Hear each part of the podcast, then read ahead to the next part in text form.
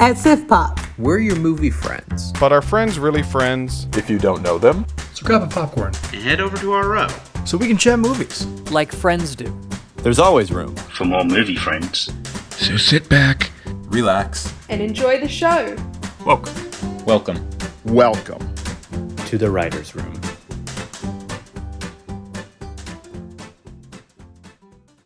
Hello, welcome to Sif Pop Writers Room. I'm your host, Aaron, but not that Aaron, of course. And today I'm joined by Sif Pop writers Matt, Hello, hello. who I'm sure to call Mike a couple times this episode, I'm sure, as well as Sif Pop writer Chantal. Hello. Got uh, both of them joining here today. Uh, you two are primarily BEC writers, right? Like not not a lot of reviews. Yeah. Right. Yeah, it's um. I, I was just thinking about that. I was like, oh, that's interesting. But yeah, they're pretty consistent every week on the BEC. Um, so it's always lots of fun to read articles by them. Make sure. Uh, so we write for sifpop.com. We do best ever challenges, uh, movie reviews, lots of other interesting movie related articles. Make sure to check out sifpop.com to keep up with that. But on the podcast today, we're going to talk about a couple things. Um, seemingly like a billion movies coming out, and all of them kind of important. And uh, we'll talk about five different coming attractions. There's Bullet Train, Luck, uh, Bodies, Bodies, Bodies, and They Slash Them. Um, that's we'll talk about all five of those, and then uh, we'll talk about some nostalgic picks. We got Osmosis Jones and the Rugrats movie. Uh, those were selected for this week. And um, no B plot because there are five coming attractions. Uh, so I figured, you know, normally I like to do a fantasy cast for these, but like, you know, it's with with five things to talk about, and you know, I it would be really hard to fantasy cast Rugrats. Um, Yeah. Yeah, it would probably would have been a little bit.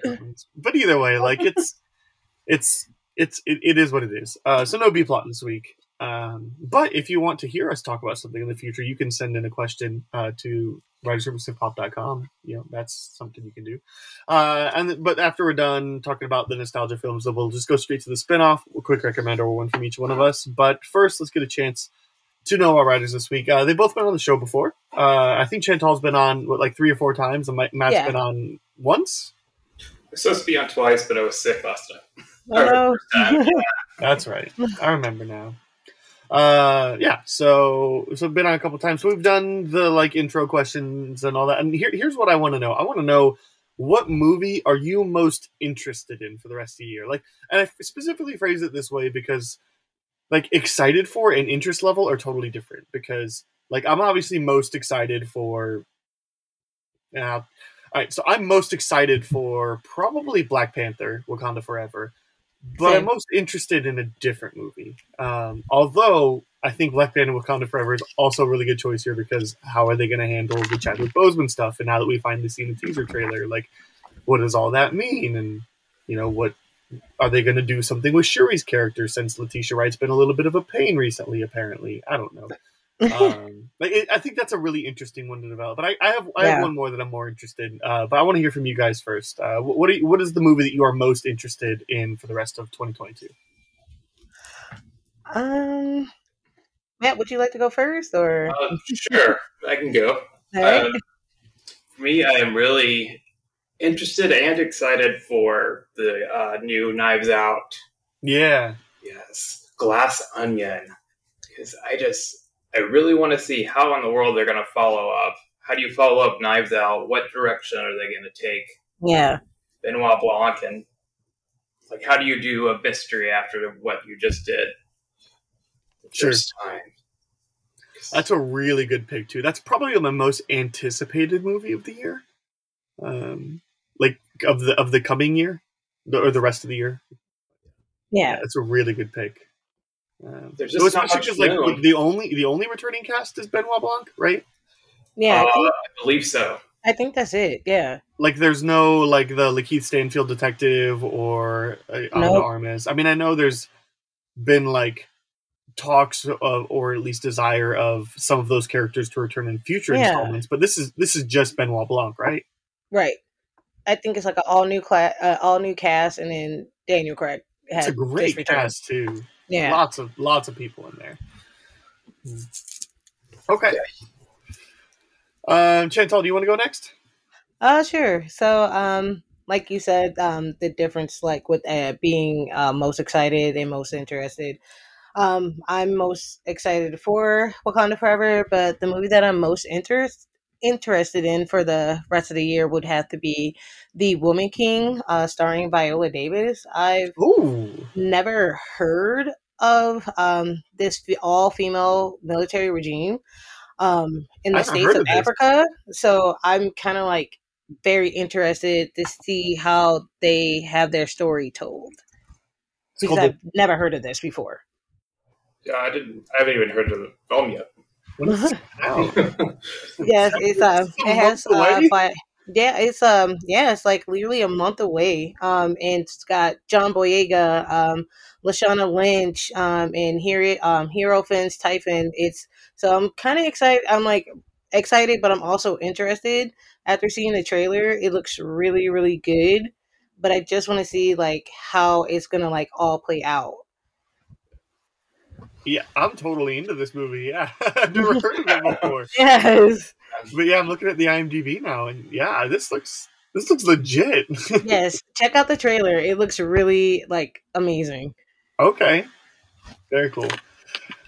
To me, there's one movie that I'm most interested to see how it plays out, and, and it's because lots of different reasons. I'll say the movie I'm most interested in is Blonde, the new Marilyn Monroe, not Oh, biopic, Yeah. but like it's based off of a book that's like not a biopic.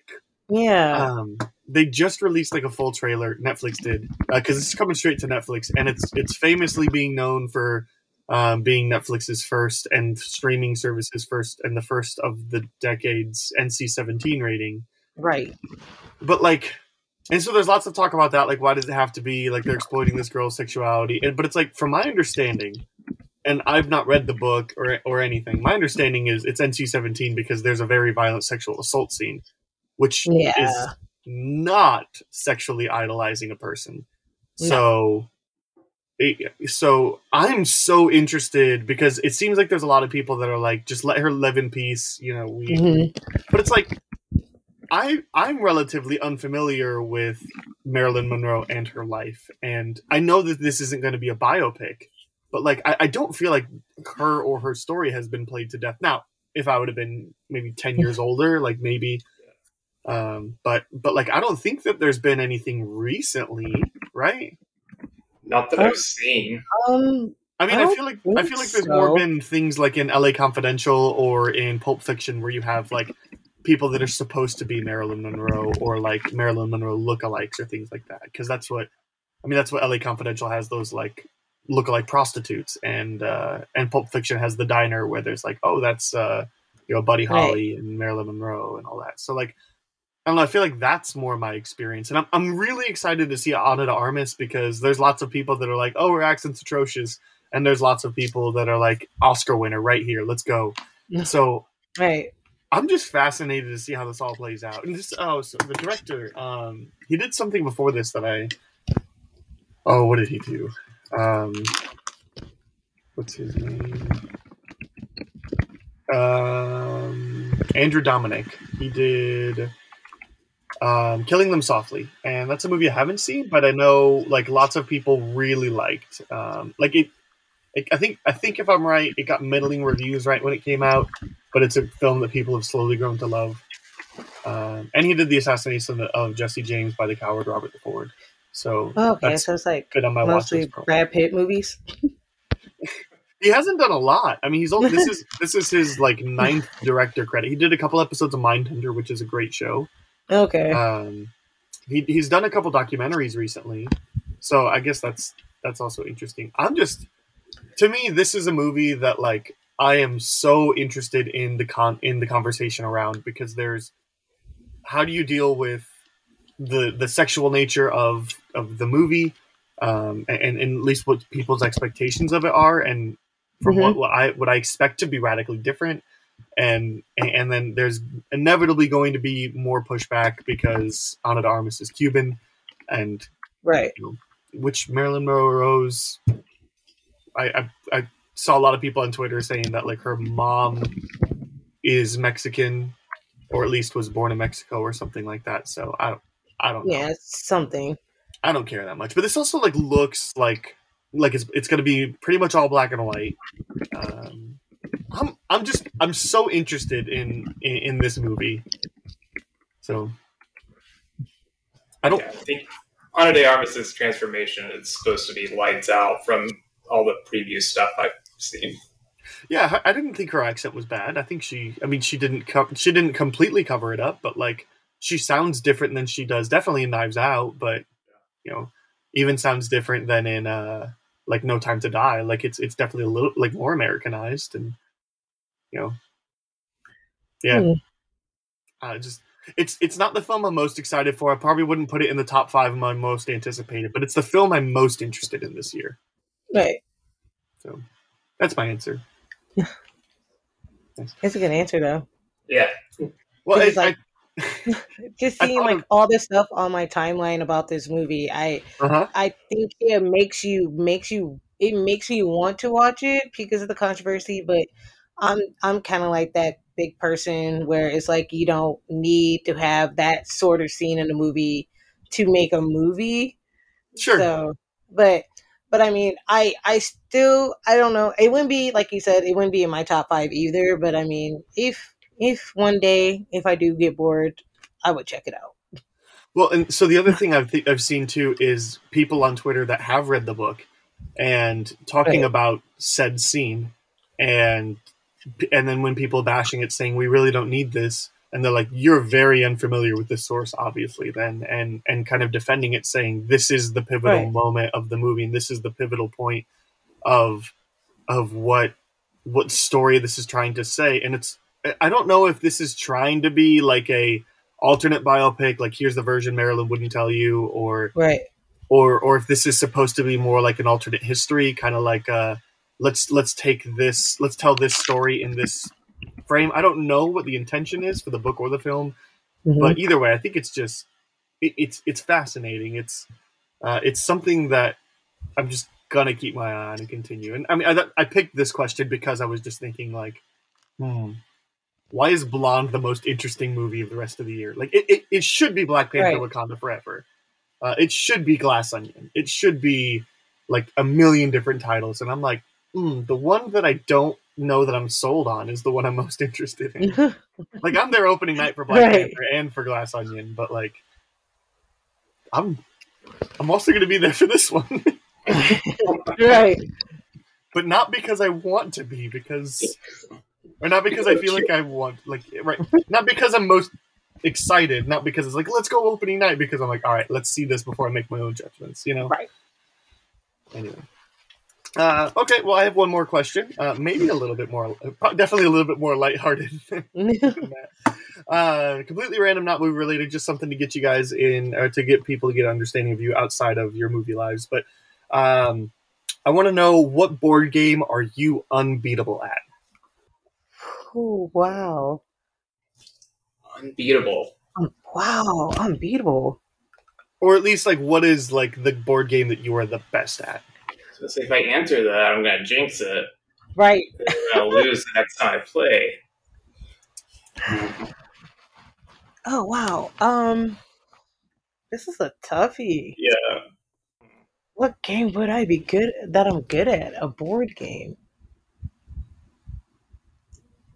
Um I think unbeatable for me, unfortunately, is actually Monopoly, but it's not because I'm good at it. It's because I'm a jerk and I just refuse to ever make deals. so people just quit after several hours and realize it's going to go nowhere. So There's in that way, I am unbeatable. There's probably also an element of you're willing to finish the game, and everybody else is like, "Come on, I just want to go home." right. if I forfeit, do you win? Yeah. Like, I have a life. Yeah, patience is how you win Monopoly. Because eventually- Um, I was thinking long and hard about this while you guys were. I didn't have an answer the whole time you guys were thinking about this. Uh, I think I finally do because like there's games I should be really good at. There's this game called Super Fight that um, it's essentially like you come up with a, a weird character and weird attributes like based off of this, these cards that you get, and then you um, you you fight like verbally with somebody else and like I'm really good at that game because I'm really good at just being outlandish and ridiculous and yelling a lot. And if you yell over the other person, that's a really easy way to win. So, uh, so, but like I lose a lot at that game. Like nobody wins a lot of that game. So I think the answer it has to be a team based game. So I'm going to go with a game I've played a lot recently called Werewords. Um, it's a combination card game and app. It's it's really fun to play. It's kind of like a, a different version of like Mafia or something like that. Okay. Okay. Um, it- it's kind of like if you mixed Mafia and Twenty Questions. Um, but but like the way that I try to explain the game to people when I'm like mapping everything out, and you explain a bunch of rules, and everybody's like, "Hold on, I'm so lost." So that hold on, hold on. Here's the thing you need to know: the way you play this game, the, the way you win this game is not that you get the objective. The way you win this game is how you play the game. And so, because it's kind of like one of those, it's 20 questions, and if you get to the end, cool, but like if you're outed, kind of like in Mafia, like if somebody could be like, you're the Mafia, like you lose. So it's not about killing the person, it's about getting away with killing the person. Or, you know, or or or being the villagers and catching the mafia, you know, ideally as early as possible. So like it's kind of like that. Um, so I'm I don't know, I'm just I'm pretty good at team team based games, and I'm I'm pretty good at being the mafia in the it's a werewolf in that, but I'm pretty good at that too. So, um, yeah, that's that's my answer. okay. What are you unbeatable at, Chantal? Um, if um, it wouldn't. Oh, I wouldn't even say it's a board game. Um, I think I would say it would be at, at a card game. Okay, I'm pretty good at Uno. there you go. Ooh. I'm good What- at Uno. What is your preferred version of Uno? Uno, Uno Flip, or Uno Roboto. uh, w- There's like so many Unos because it's like it's crazy how there's like so many like versions of Uno. But um, it would probably be like Uno or like Uno Flip. I just learned how to play Uno Flip, and Uh-huh. I'm pretty good at it. So I was a little surprised that I got pretty good at it. Um, but I'm also kind of like a stickler when it comes to the rules. Though I'll be like, please don't cheat, and I'm like, like do not like cheat me out of a game, like out of a hand, because it's like I'll know if you're cheating or not. Because how do you, I, so do you play house rules, or do you play, or do you play your, do you play house rules, or do you play like the the actual Uno rules? Because like the the rule that nobody ever plays, even though it's technically in the rule book, is let's say I lay a yellow seven. It doesn't Right. matter where you're at. If you have a yellow seven, you can lay as well. right. like- Like, do you play like the the deck rules, or do you just kind of play your own rules? I kind of play my own rules. Um, That's how that's why- plans. so that's how that's how I'm good because I play Uh-huh. by my own rules. So, and everybody likes to play by like the actual rules, and I'd be like, no, like we no, we're gonna play it this way. that's like, Well, and that's Because in how the I actual rules, you can't stack a draw four, right and and a lot of people want to do that. It's like yeah, but you you can't exactly. So, so I I like the rules that come with the game typically. like it, it, I really like the in Uno because I I like the right. you can't you can't stack a draw four. It's what it, it's because it's a card that really sucks. You can stack draw two, draw Oh, yeah. twos all you want, but you know, and I like the you lay down a card, I get an opportunity to get down one. you Right. know. Nice. all right, there you go. Uno's or Uno is Chantal's game, and Monopoly is Mike's game, and mine is Werewords. All right, there's the mic. Matt's is Monopoly. And I didn't even catch that. I, look, I told you it would happen. I keep a mic counter for the day. oh my god. Tally one. All right. Uh, well, it's time to talk about some coming attractions. Um, we have five movies to talk about this week. I have no idea any order to talk about these. Um, let's probably talk about the biggest releases to the smallest. I think there's a pretty clear one, two, three, and then four and five could be swapped. I think it's probably fair to say that Bullet Train is the biggest release this week. Is that fair? Yeah, yeah, definitely All fair. right. So, I mean, it's one of the only like theatrical exclusives this week. So, um, Yes. Okay, the- theater exclusive uh, Bullet Train. Five assassins aboard a fast moving bullet train find out their missions have something in common. This is uh, based off of a novel by a Japanese uh, novelist and a screenplay by a guy I haven't heard of, Zach Ol- Olkewicz. Uh, directed by David Leitch. That's kind of the big thing. You know, um, he did uh, Hobbs and Shaw, and uh, the, he was a co-director on the first John Wick movie. Um, No, he, and he did the, t- the the following two John Wick movies, right? Um, Was it like Chad Stahelski that that dropped out? I, I, I know there was co-directors yes. for the first one. Yeah. Uh, cause, uh, and, he, and he, this guy directed Deadpool two as well. that's Right. Deadpool 2 is what I was. Yeah, no, this guy, no, uh, Stahelski did uh, John Wick two and three. This guy just he co-directed John Wick, Atom- and he did Atomic Blonde, Deadpool two, um, Hobbs and Shaw, and now he's got Bullet Train. So uh, the, the I, t- I mentioned the plot. This stars Brad Pitt um, is, is the main character, but we also got Sandra Bullock, Zazie Beetz, uh, Joey King, Aaron Taylor Johnson, uh, Michael Shannon, Logan Lerman, Brian Tyree Henry, uh, Hiroyuki San uh, Sanada. Um, he's one of those guys that I really like, um, but I could not recognize his name. Um, so yeah, so that's kind of our cast. Um, we mentioned the the the synopsis, so that just means we got to give our anticipation levels. So uh, Matt, let's start with you. Uh, how we're taking free will out of the equation, and we're taking streaming. Uh, or, sorry, we're not taking free will out. We're Oh, taking we're taking we're taking budget out of the equation. We're taking schedule out of the equation, and we're taking availability. So some of these are streaming exclusives. So we're just going to say for all these movies, you know, it, it doesn't matter your budget, it doesn't matter your schedule, your actual schedule, and let's just imagine they're all theater exclusives. Um, how soon do you think you would catch Bullet Train? Would you go in theaters? Would you wait till you can rent it at home? Will you wait till it's on a streaming service you already pay for, or are you not interested in it? I am holding somewhere in between renting and streaming Okay. on one of the platforms I already have at home. Uh, I just David Leitch is the big draw for me, Uh huh. uh, just because I love everything he's done so far, like everything that we listed off. Um, feels like we might see Brad Pitt just doing uh, more Brad Pitt things, World War Z action from him. Uh, and yeah, all in a train, just fighting in a confined space.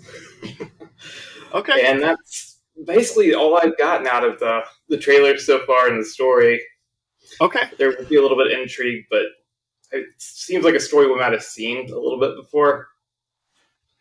So that takes me out of the theater range. Ki- kind of, but like I, I feel like there's gonna be like this is gonna be one of those movies that I, I just feel like pretty much all of the like setup that we've been given in the trailer like is the first like third of them like you know when you watch a movie like Jurassic World Fallen Kingdom is a perfect example of this like remember when you saw the trailer and it was like oh they're just going to the islands to rescue the dinosaurs and all that's Right. done in like 25 minutes like I feel like and then Yeah. it becomes a totally different movie I feel like that's Yeah. gonna be this like like we we've kind of seen the the setup, and then the setup's going to run in a fun way.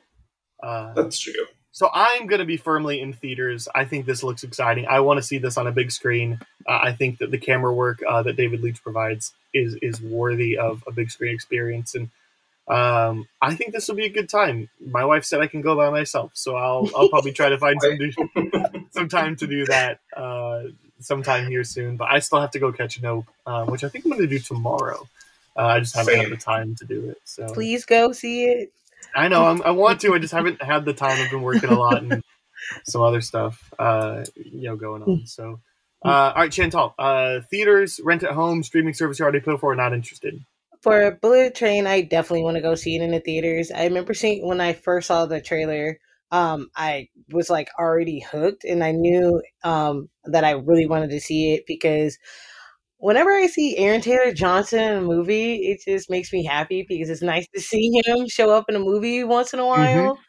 So, so that's one of the reasons. But I am a fan of um, half of the cast anyway, so it's like kind of cool to like see like half of these people together in this film and i am kind of excited to see where it goes because like you said aaron as well i don't think it's gonna just be on the train i just think that's like that's like the setup so i'm Oh, kind of think it'll. I think it'll be entirely on the train. I just think it will kind of like evolve. Like, hmm. I, I think it will wind up being a really. Almost like Knives Out, how like most of that movie takes place on the house, but it, it it really becomes this complex thing. Like, I, so I so for the record, I think it takes place entirely on the train, or at least once they get on the train, there's no stepping off. I just right Yeah. This is. Maybe I feel like this is Flash going to be more complex than five assassins are after the same objective Right. and are are willing to screw over each other. To, to But have- I am. I, I, I think it'll be something bigger. Oh, maybe maybe Yeah. Escape Room is a good example too.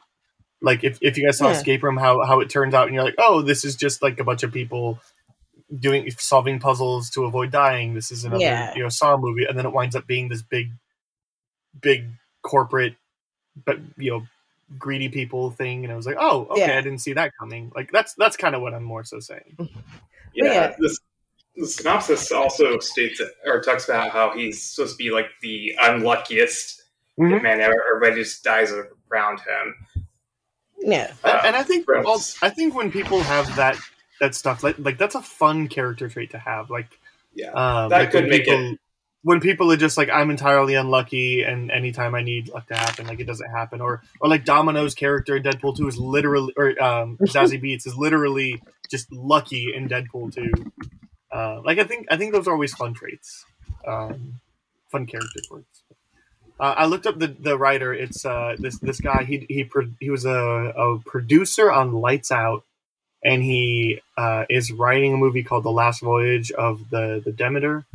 Uh, and then his only other screenplay credit was he did Fear Street Part Two. Did you guys see those? That like Yeah. Netflix Part One, Two, and Three last last year. Yeah. I didn't see any of them. either. I they were all really, really, really good. I thought I felt that the second one, which was I think 1978, was like the best one out of the three. This the the middle one.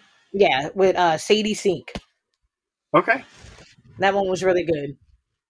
And it, so it looks like this, The Last Voyage of the Demeter, is essentially a new Dracula movie. Um, oh wow, Based off the novel Dracula. So, that'll be interesting. um, based off of it, based on a single chapter of the captain, the captain's log from Bram Stoker's Dracula. Okay. Uh, well, count me in for that movie as well. um, but yeah.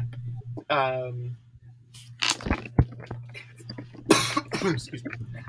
Yeah, uh, do, I mean, do you guys have any other, other thoughts? I, I feel like I might have cut you off a little earlier, Chantal, just to kind of specify. Oh no, no worries. I was just saying that I am a little excited to see it, and also, I mean, after going to the theaters for like the last two months, it's kind of like being, it's being like beaten in your head to like go see this movie in the theaters, like. So it's like, okay, I'm like, I will go see this movie. But I mean, before then, I knew I was going to go see it. But now, like, after going to the theaters and seeing it, like, every time I would see the trailers, it's like, okay, I will be front and center at the theaters to go see this movie. Well, and, and again, it's one of those things like with David Leitch behind the camera. Like Hobbs and Shaw is is a, to me my favorite Fast and Furious movie, and was better in a theater because of that. Deadpool two Yeah. to me was was better in a theater. I wish I would have saw Atomic Blonde in a theater. In hindsight, I didn't see it until like a year ago, two years ago, something like that. Um, obviously, John Wick is is ten times better in a theater. Most definitely, definitely. like I like I, I just feel like he's he's earned my movie ticket even if I'm entirely uninterested in in the story. He's earned my ticket from a visual aspect. You know. Anyway. Agreed. Uh okay. Um probably the second biggest movie of the of the week is the Predator prequel, Prey. Okay. So um so this is a Hulu exclusive, which is interesting. Um, so only on Hulu won't have a theater release. Uh, this is it- it's an origin story of the predator in the world of the Comanche Nation 300 years ago. Naru, a skilled uh, a skilled female warrior, fights to protect her tribe against one of the first highly evolved predators to land Earth. Um, yeah, this was announced um, like a year ago or something. It wasn't that long ago Yeah. and directed by Dan Trachtenberg, who did um, 10 Cloverfield Lane.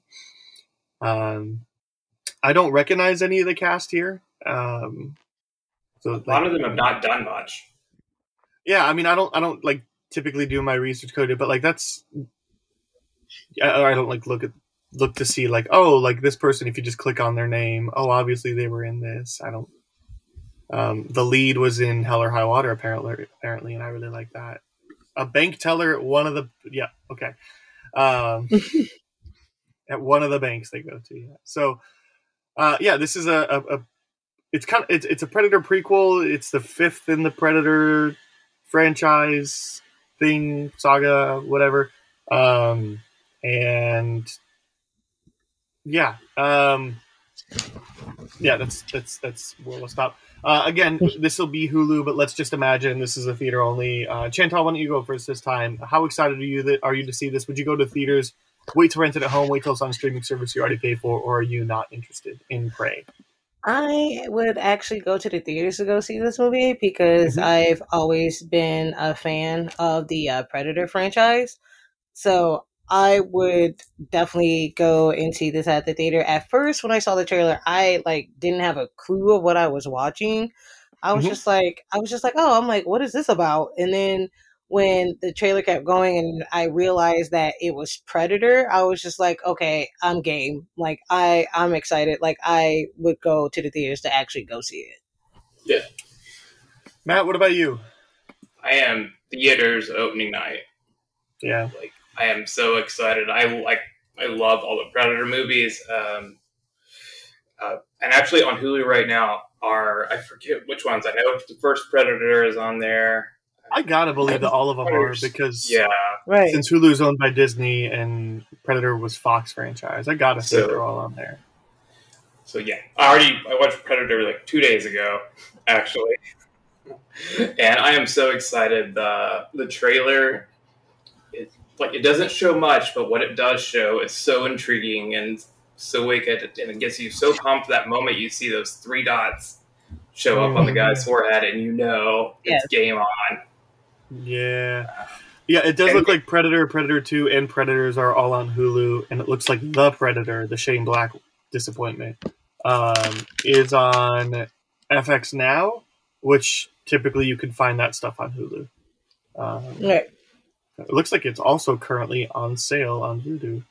Um, Five dollars for the 4K, which ah, it's all the theater. I'm not gonna fall for that because I saw that movie in theaters and that was a giant steaming pile of garbage. So um, I'm not I am, and I actually that. liked it. I hated it, and from a Shane Black fanboy, I thought that was, movie was just atrocious.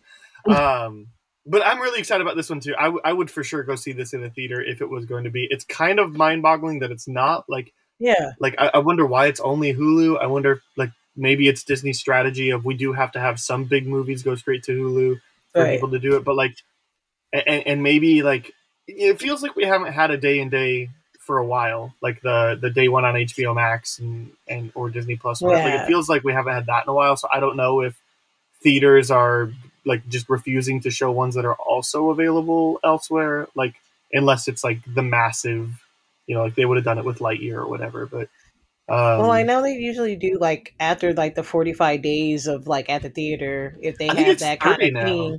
So, um, I, I think it's only 30 now. I think it used to be 45 days. I think it's only 30. They can start selling it maybe 45 days. I think it's 30. 30 they could start selling it on like iTunes and Vudu and um and 45 they could start. But that's weird cuz like No, I think no, I think that's what it used to be. I think it's now it could just go 30 days after it just goes straight to like iTunes and like cuz Secrets of Dumbledore did that right? Because it was like you could go to HBO and watch it, or to iTunes and buy it 30 days after. right. Anyway, uh, so I don't. I wonder if maybe that's why it's holding it back. But like this feels like I'm like it should be told on the big screen. I mean, it's a Predator movie, and I feel like it Um, does. I I really like the franchise. I mean, I uh, like I said, I really hate the Shane Black one, but the first one's a classic, and maybe it's because I only saw it like a couple of years ago. But I bought the the Predator three pack on 4K um, right around the time the Predator came out, um, and then I watched them all before going to see um, the Predator. But like maybe it's because I got around to it really late. But I really liked Predator two. I thought it played with some really interesting things Yeah, and and like really expanded the world. I was like, oh, this is really interesting. Um, and Predators, I'm not as high on as everybody else is. Like I like that one has a really solid fan base, and I'm like, I don't really like it that much. I like that one too.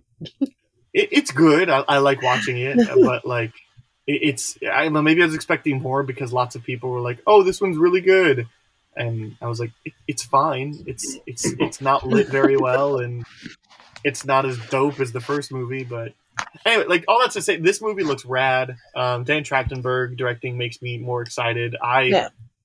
I, I think like this looks like it's going to lean into more of a horror element, kind of like Predator feels like it was always intended to be, Right. uh, and then got away from there.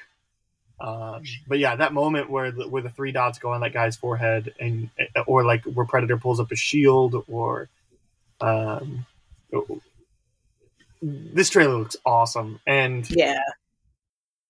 yeah, and it looks like um, I really like our protagonist as well. Like I think this is going to be like this is going to be one of those like female icon movies. You know, kind of kind of like uh, kind of like I feel like um, like Terminator has been going for, like with the with the last couple or whatever. You know, with doing the uh, like like specifically like Terminator Dark Fate. Like I feel like this is really what what that should have been. Um, Yes. Anyway, Terminator Dark Fate, also a movie I recently bought, which I hated in theaters. the Steelbook was on sale at Wal- I The Steelbook was on sale. that one was actually good. I enjoyed that one Well, too. I know people like it. Maybe I just need to see it again. And the Steelbook was on sale for like ten dollars, and it's literally never wow. been never been before below like thirty, and it's gorgeous. And I was like, you know what? Why not? Um, but they're Go not going to get me to buy the Predator. um, yeah. Um, so like, yeah, it's a new Predator. I just the, the Hulu thing boggles you know boggles my mind, but that's it. Yeah. Other Yeah, things you guys want to add? I mean, I, th- I think it's interesting that they're going with a prequel, and like that really excites me because like they're going to limit the technology we can fight with, but it doesn't look like they're limiting the Predator. Like, like this It looked like the armor uh, element of it is probably going to be different. Different, but not de-evolved. Like it looks still like it's going to be strong. yeah. Um, but like like this this this still looks like like he still has the cloaking ability. He still has his his cannon. Um, yeah, but it, it looks like more of an aesthet- aesthetic rather than a practical de-evolution. It still Um, looked terrifying. Oh yeah, Yeah. for sure. So that like that's the thing. Like I'm really excited about. Like a lot of times when you go back, they're like, well, because they don't have automatic rifles and bazookas. Yeah. However, you know, 300 years ago or whatever, um, this movie takes place. Like, like they're not they're not bringing the predator down. They're just they're they're saying you have you have to fight differently with the weapons that we have, and I I think that's I'm really excited to see like the combat in this movie. Um, like that's Yeah, but- that's something that's really intriguing to me, and it's also like it's not going to be connected to anything, so there's going to be no like big lore building thing. I mean, unless there's like a like like an end to the movie or a post credit scene that that does something. I mean, this this is not in any connection to the the recent The Predator movie, which was obviously trying to sequel bait. Um, I love the title of this movie. Um, Yes. like calling it Yeah. prey. I think that's awesome. Um, like because look, I think the intention of the first Predator movie was to say that there's this this creature called the Predator, but really like we're going to show at the end that Arnold Schwarzenegger is the actual Predator. Um, you know, so I think they tried to play with that a lot, but like, no, no, we are always the prey of of this Yeah, creature. like, always. It doesn't So, matter like, what. so I love the title. Um, the the only way I could love this the, the this context more is is if it really uh, if they use this as a um, the the sequel that the Shane Black movie promised, which is we're gonna go take the fight to them, because then you turn the predator into prey. I think that would have been a cool context for it. But I I love the title. I love I love that it's a prequel. Um, I love that it looks like it's gonna be a relatively contained story like this isn't to be like globe trotting or anything it's like it, it looks like it's just one person and a small bunch of people you know kind of like the first predator movie was but like we don't get movies like this a lot like contained stories so i'm excited. Um i think i'm out of things to say now. Um so unless unless you guys have anything else we can move on to another one? Nope, I'm good. all right. Two theaters for being chantal so far one theater and one middling for Matt. uh, well, let's let's check out a new streaming original movie, uh, Luck. This is an Apple TV Plus original film, uh, or an Apple original film coming exclusively to Apple TV Plus. I mean, probably going to do that thing like Netflix does, where it's in your local indie, because I think Apple does that to be able to qualify for awards or something. I don't know. Um, so so luck. Uh, the curtain is pulled back on the millennia-old battle between organizations with good luck and bad luck that secretly affects everyday lives. Uh, this is um, a, a Skydance animation, uh, by the way, making this. Uh, some voices you might recognize are Simon Pegg, Jane Fonda, Whoopi Goldberg, Lil Rel Howery, uh, John Ratzenberger, Pixar legend John Ratzenberger. Um, yeah, uh, Flu- Flula Borg. He's like a YouTube person, and he he played uh, Javelin in uh, uh, the Suicide Squad. Yeah, Okay. he was uh, Okay. he was in Pitch Perfect two or three. Oh yeah, yeah, yeah, yeah. Yeah, he was. Okay. Um, so, oh yeah, and also John Ratzenberg, Cheers legend as well, not just Pixar legend. Um, I wanted to make sure I said that as well. Uh, Luck, the new Apple TV film. Um, what do you think about this again? If this was a theater, all, all that uh, schedule budgets, throw that out the window. Um, I'm going to start this time since you guys have started. I would also go to see this in the theaters. This looks delightful and charming. I think the animation looks great. It looks like it's. I mean, this is. It feels like every animation level has stepped up their game to, uh, except for Illumination, to where I can believe, um, know, DreamWorks, and I can believe, um, you know, just regular Disney, and I believe this Skydance, uh, and, and even 20th Century and, and Sony, like, are making Pixar level stuff. Everybody's making Pixar level stuff except for Pixar and Illumination. Um, because Pixar's, I don't know, maybe it's just the reputation, but like Lightyear was disappointing, and I didn't like Turning Red as much as most people and all that. Um, but anyway, this this looks Pixar quality, definitely in terms of animation. It looks gorgeous. I'm thrilled to see this. Um, it's very likely that I'll try to catch this in the next coming days since I have the screeners and try to watch this with my wife and maybe do like an early review. Um, we'll see if I have the time. So, um, uh, that's my thoughts on it. I hope I'm not in an island. Uh, Matt, what are you thinking? Uh, I'm theater as well. Nice. think it just looks adorable and get serious uh, like Monsters Inc. vibes from it. Just Mhm. where you have that cute team up between a, the girl and the dragon, Mhm. and just the worlds colliding. And what is this even going to mean when she gets stuck there? Sure. Um, and Simon Pegg, I love just about everything he's in, Mhm. and I'm sure he's going to provide plenty of humor and relief uh, throughout. Uh, man, other than that, you pretty much covered everything I was thinking. No, I, I, I like- I like how you brought up the Monsters versus Aliens comparison. I mean, this looks like a Oh, really. Monsters Inc. Oh, sorry, Monsters Inc. My bad. I said the the, the other movie.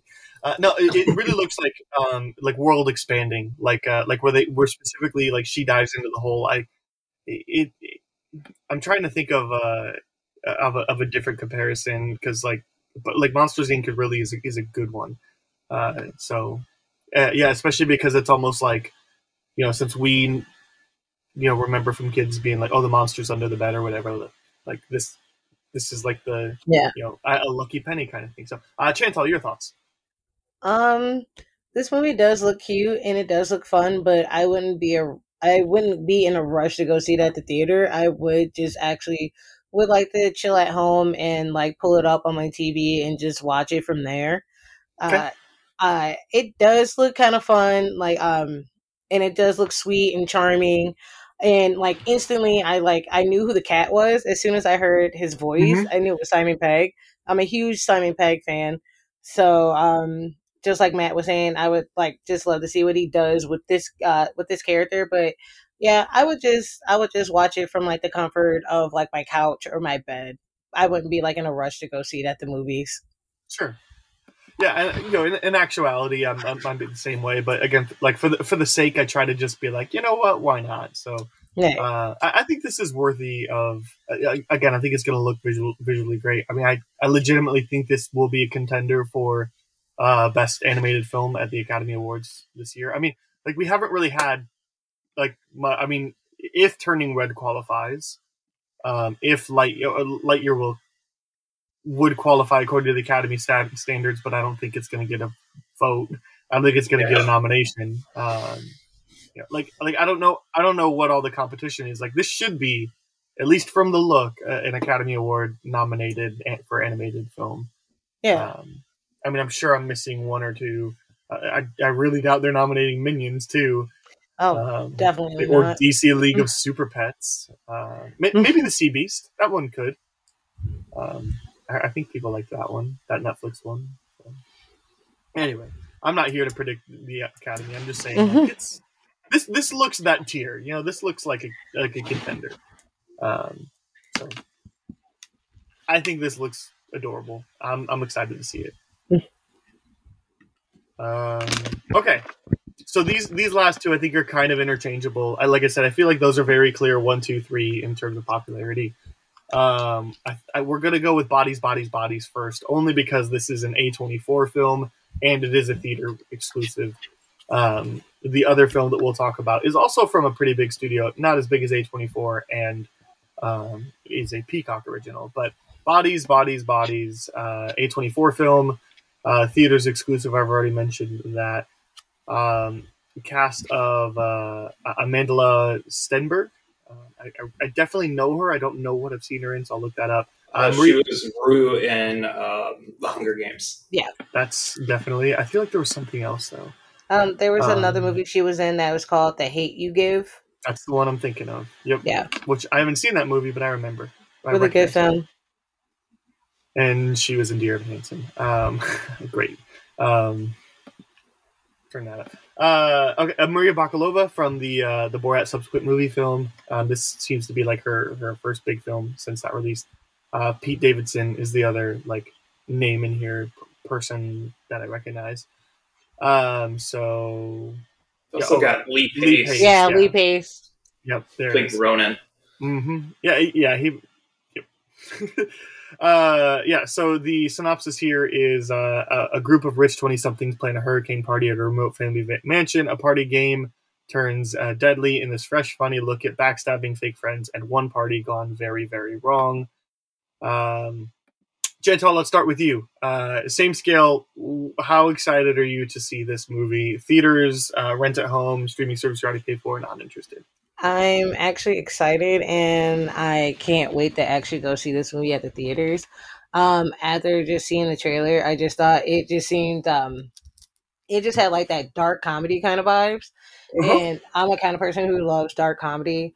Um I have kind of like a weird sense of humor and so so it's like right up my alley. And so with it being like that and having like the slasher like who done it feel to it as well, that Mhm. was another reason why it kind of like got my attention. So I'm like really like looking forward to it. So and I'm always like for like seeing like the girls trying to like I guess you can say like protagonist. I guess you can't say protagonist because we don't know who's actually going to make it out of this movie. Sure. But it's just like just seeing like just a bunch of girls like just trying to like find their way out and like not being like these helpless, you know, like females in distress kind of types. Just so I'm kind of like interested to see how this whole like story plays out. Yeah. Um yeah, I got a lot of kind of like you were saying the the the who done it vibes. I got a lot of like and then there were none vibes. Yeah. Um, just kind of felt that way. Uh, Matt, what about you? Ooh, I'm gonna fall on the opposite end of the spectrum. Uh, I am bordering, or in between streaming or just flat out not interested. Okay. this is uh, not really my type of movie. Uh, it's very much like April's Fool's Day, almost. I don't know if you guys have Mm. seen that one. No, Um no, no, no, no. no, I haven't seen that one. Yeah, it's very similar to that. If you have seen it, um, with a little bit of Tucker and Dale versus Uh-huh. evil. and I love Oh, Tucker and Dale. I I love love Tucker and Dale. That I love. Um, yeah, it's just none of it jumped out at me. And my biggest concern is based on the trailer that I'm not going to be able to see anything on the screen Mm. because it was like pitch black for almost everything except for Mhm. when they were in the pool. Yeah, even there was supposed to be like a reveal of somebody finding a body, and I literally couldn't see anything. You couldn't see anything. I Right. It's like, and maybe that was trailer censoring, or or Maybe. it's like or like you either censoring just to to get a Green Band trailer, or censoring to not reveal like who is dead. Right. Oh yeah. maybe I don't maybe, Yeah. but Yeah, it's one of those could be awesome, or it could be a dud. And for me, I always kind of I'm pessimistic. Yeah. well, I will break the tie. Um, I was kind of in the middle of Rent and Stream. I'm gonna go ahead and give it a notch up to Rent. Um, I, I'm not fully invested in this movie, but the A24 label is enough to bring me up to Rent, and A24, as I've discussed many times, is is very hit or very miss. They're, they don't Yes. make mediocre films; they make they make great films that I either love or hate. Um, Yeah. and um, and and this will be one of those two, I'm sure. Um, I, got- I got reminded a lot of um, oh maybe this is no that was the other film. Um, again, I, I I got a lot of like um, and then there were none vibes of this, so I like the whodunit aspect. I like the you know again remote location, um, this kind of stuff. It looked. I'm not here for the horror aspects of this. What I what I am here for is I love the renaissance of like children's games that turn violent Yeah. um, like like I think uh, I, I I think Game Night did a really good job of this. It wasn't really a yeah, children's game, good. but bringing in a game aspect to a real life intensity, I thought was a really interesting and refreshing thing. And then to see Ready Ready or Not do that was a lot of fun. Um, was a and uh, I, I feel like there's kind of been that. And look, sometimes like you could tell by a trailer that that some of them are just not going to look good. You know, um, this this isn't really that, but like like, like Battleship, you know. Um, you- nobody thought that movie was going to be good. Uh, that's a little bit different, you know, because that really. Ch- but uh, like Squid Game too, that that also falls in this category of like Yeah. children's games turn violent. I'm I'm here for that genre. Um, you know, as long as they are competently made, and I, I think this just you know is I I never heard of this movie other than just you know scrolling through the what's coming out and seeing like oh well this is A24 so we should talk about it. And then seeing oh like well Pete Davidson and Maria Bacala like yeah that's there's at least two stars in there. That's definitely worth keeping on the list. And I'm I'm totally with you Matt. Normally this is not my kind of movie but when it's in this kind of tone yes like like like freaky is my kind of movie happy death day is my kind of movie in in terms of this genre and i get more like those kind of vibes than i do um i don't know like uh conjuring or Yeah. um friday the 13th or whatever you know Yeah.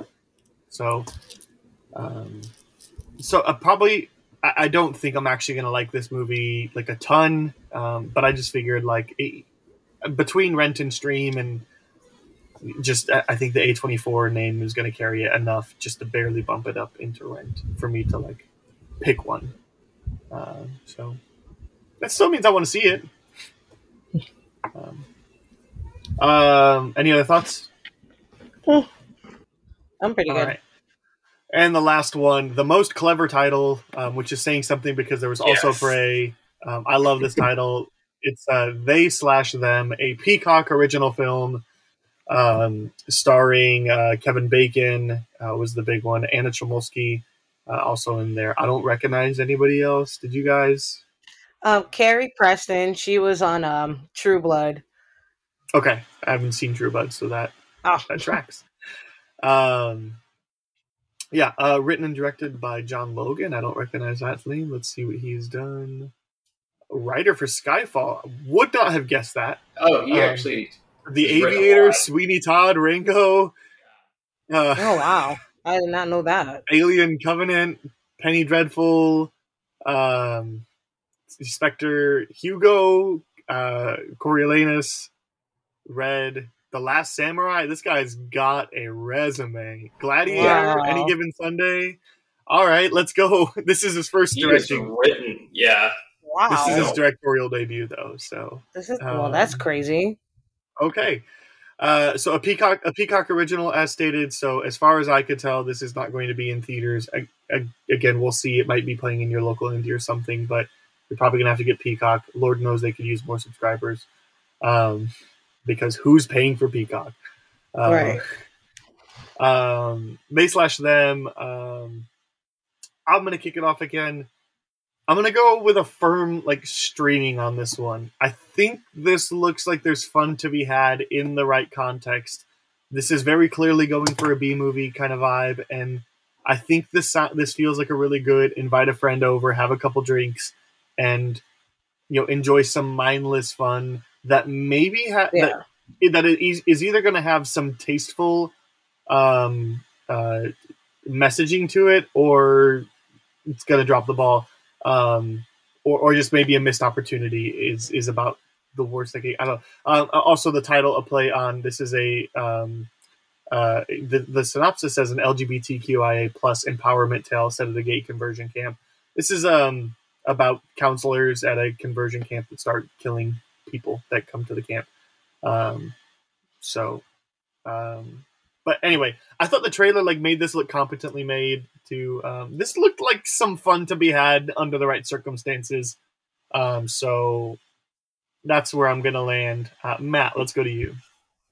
Uh, I think I'm gonna land in the camp of renting, probably just because the concept is unique enough for me. Uh, the idea and the title alone is Yeah, the title alone money. is gonna get me out of not I was just like, dang it, you earned money for that. Yeah. Um, but the uh, having Kevin Bacon back and a slasher at a camp, Uh huh. back where he started, is enough for me too. Uh, and it just looks so like well put out. And Blumhouse usually Yeah, does Blumhouse. pretty well. Most recently but- did the Black Phone, which is a great film. Yes. Um, who else is in this? I'm thinking of. Is this Ethan Hawke? Is that it? Or is, I'm thinking. Yeah. Ethan Hawke. Anytime he's with Blumhouse, also ends up with great movies. Um, yeah, I just love slashers too. Okay. Again, not my kind of genre, but I want. I kind of want to see this one. You know, I Um, think could be really good. for sure. Um. All right. Uh, and then Chantal, what about you?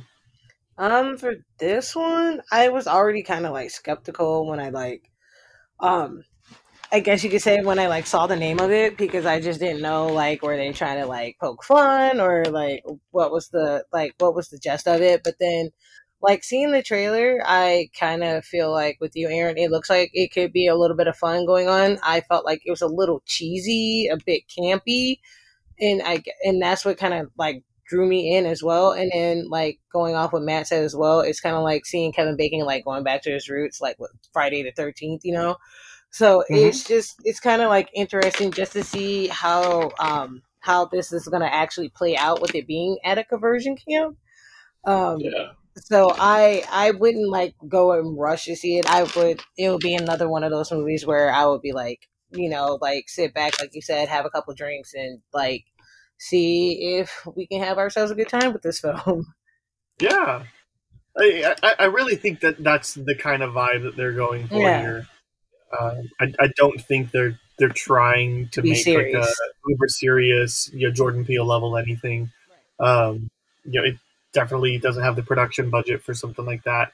Um, but yeah, this this looks like a fun time with some genuine, like scary moments. Like there's a there's a moment where um, like there's a person talking to a counselor, and then like this smile just turns really creepy, and like, Yeah. yeah, that creeped me out. Um, so yeah, and, and and yeah, Matt, like you said, it's fun that there's uh, uh, Kevin Bacon returned to form here. Um, or Yeah. not really. Yeah, like you said, they could drop the ball with the conversion camp aspect of it. I think they're going to be going for like kind of more of a biting commentary on them and So- just how I, I, I did something that I don't normally do, and I went and I read a couple reviews for this movie. Like nothing like from like actual sites, just like quick browsing the IMDb, like just barely reading stuff. Only because this movie had a three point nine, and and I, I wanted to do that only because I wanted to see if people are just review bombing this movie because it's Right. it's seemingly going to stand up for LGBTQIA plus rights, and so there are people out there that don't like that. Um, there are sorry, there are idiots out there that don't like that.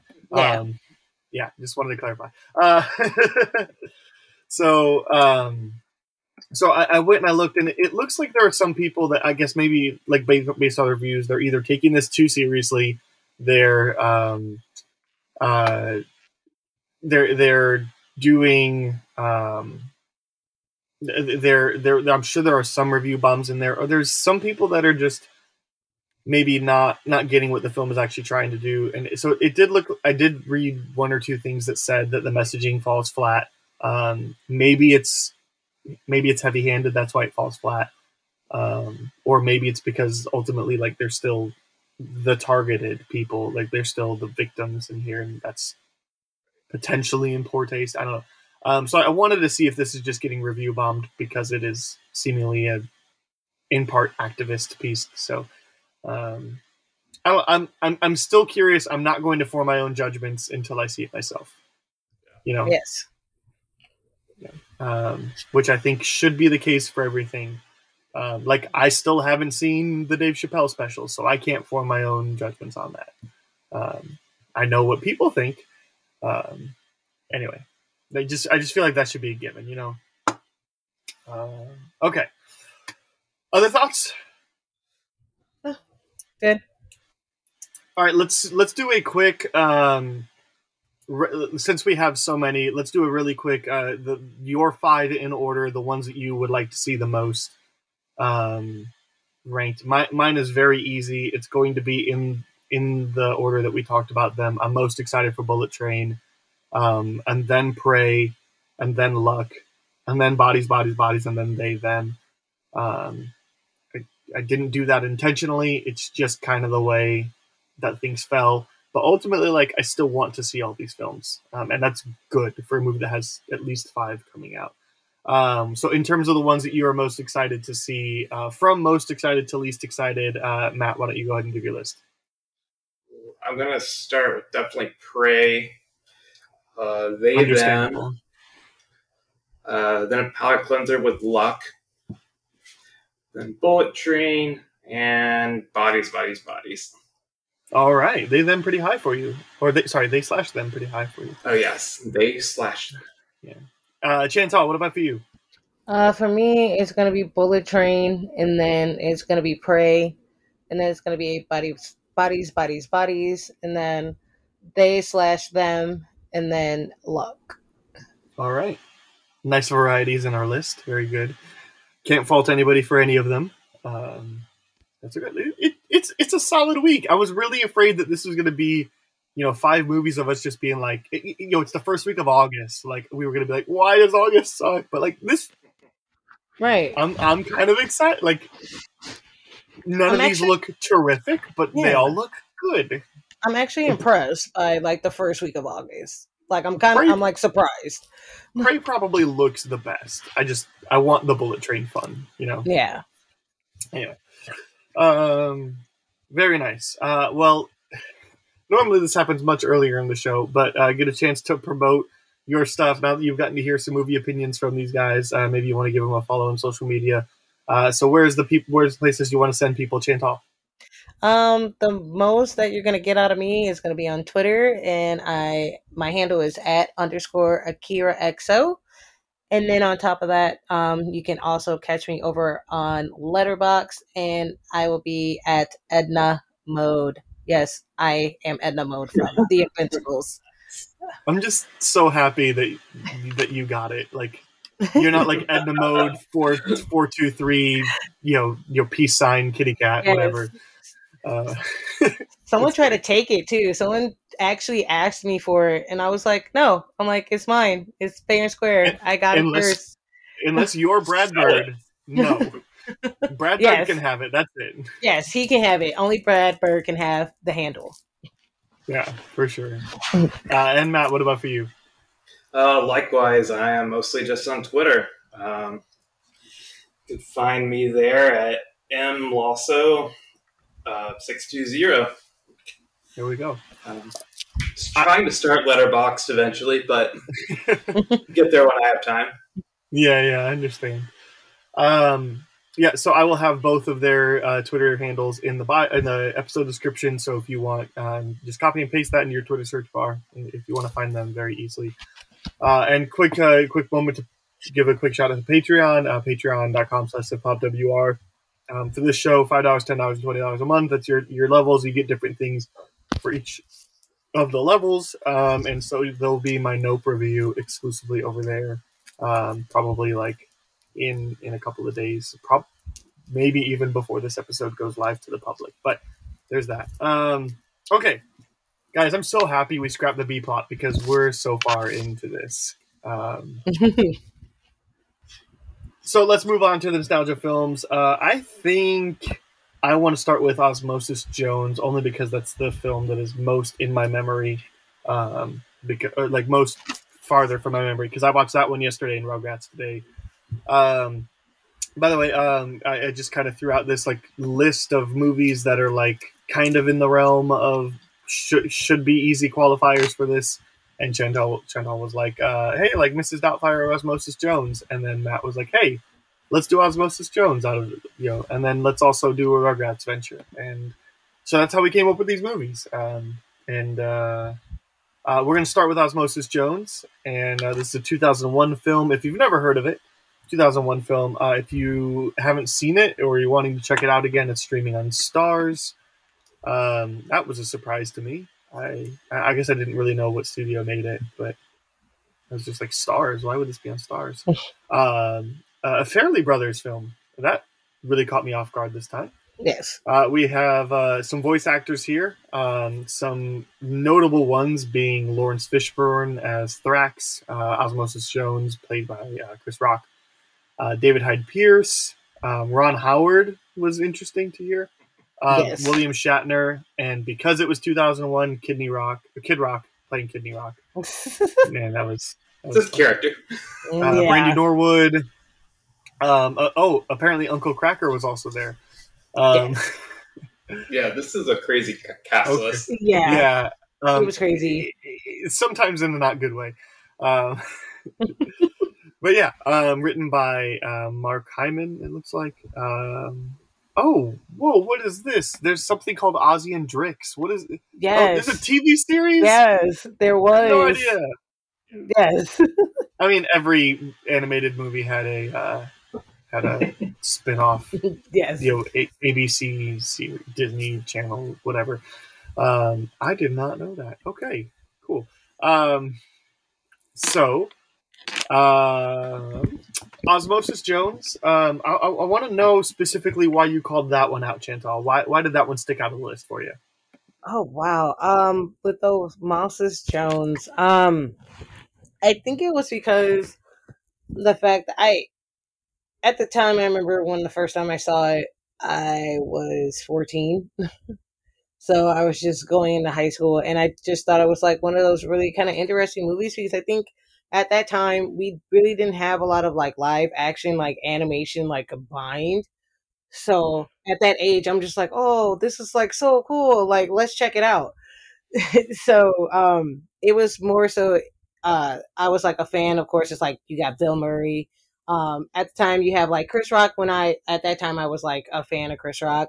Um, of course, I was a brand. I'm a Brandy fan, so there's that Mhm. too as well. so, so it was kind of like at that time, and then of course, like when you have um these kind of movies, you have like the soundtracks and like at those times you have like the soundtracks where like the popular artists at that time are always on the soundtrack so it's like Yup. that's how they get you and they're like oh like you have like nelly and the saint lunatics like so it's like of course i'm like i'm all for it so that was the reason i guess you could say it was like my kind of like nostalgia for me growing up and like seeing like having that feeling again so that's one of the reasons why i like chose this movie So, when do you think is the last time you've seen this movie, and about how many times do you think you've seen this movie overall? Ooh, wow. But oh, I know it had to. It has to be kind of like over ten years ago, and I and I think that's probably why I was like, oh, let like let's bring this back up, like like like let's talk about it, and um, and I think like after the first time I saw it, I I was like that kid that would like like after I get a, a hold of a movie, I just keep watching it until I can't like until I'm like tired of it. It was like one of those movies is like I just kept watching it probably for like a good like six months and then it was like all right I'm done Okay. so it was like one of those it was like one of those movies it was like that for me so yeah it's definitely been like over 10 years since the last time I seen it so like watching it I it was what Saturday I watched it for the first time in like in a long time and it just brought back memories because then I start remembering like the movie at like I like kept watching it and it just brought Yeah. back memories. Yeah, I had the same thing uh, with the other movie though. Um, I, yeah, I like. I'll, I'll I'll get to it. We'll get there. I um I think I've seen this movie about five years ago, between five and ten years ago. I don't. I, I feel like I've seen it relatively recently. Um, not not super recently, but relatively recently, and uh, I don't know why I would have watched it. Um, but like I did grow up with this movie. I have Yeah. seen it a good chunk of times. I'd say maybe half a dozen, um, and, and maybe more like just before I started forming memories. Like I mean, 2001, I was six. Like this is like right up my alley. Like for a six year old. Yeah. Um, so I'm sure I'd seen it a, a good number of times. Um, but but yeah, as far as like actually like in my what I would consider a, a grown up life or whatever, Right. what like so you know after I was like you know middle school or older, probably once, maybe twice. Um, so yeah, uh, Matt, what about you? Oh gosh, I think I saw this the very first time was probably uh, middle school at some probably a sleepover or something. Uh, then I remember probably most recently would have been in college. You know, just sitting down having a bunch of drinks with people and then being like, "Guys, we gotta watch this." that, that You're not gonna believe this exists. It was just like people didn't remember it. That sounds about right. Yeah. Yeah. But- Uh, Other than that, I watched it today. Ironically, while I've been sick, I was like, "Oh, this is fitting." Yeah. yeah. Exactly. It's just this morning. It's like, oh, yeah. Um, okay, so uh, Chan, Chan Hall, we'll start with you. Uh, watching it now as as as a fully grown person, uh, do you Osmosis Jones? Do you like it, love it, hate it, dislike it, or think it's just okay? Um, I'm gonna still um I think at this time in my life I will say I like it. Um I Okay. wouldn't say I love it like how like at that time when it first came out. Like I I just the reason why I like it um is like I think it still has its humor. Um it does kind of like has its like moments of like gross humor. Um Mhm. but it's still Yep.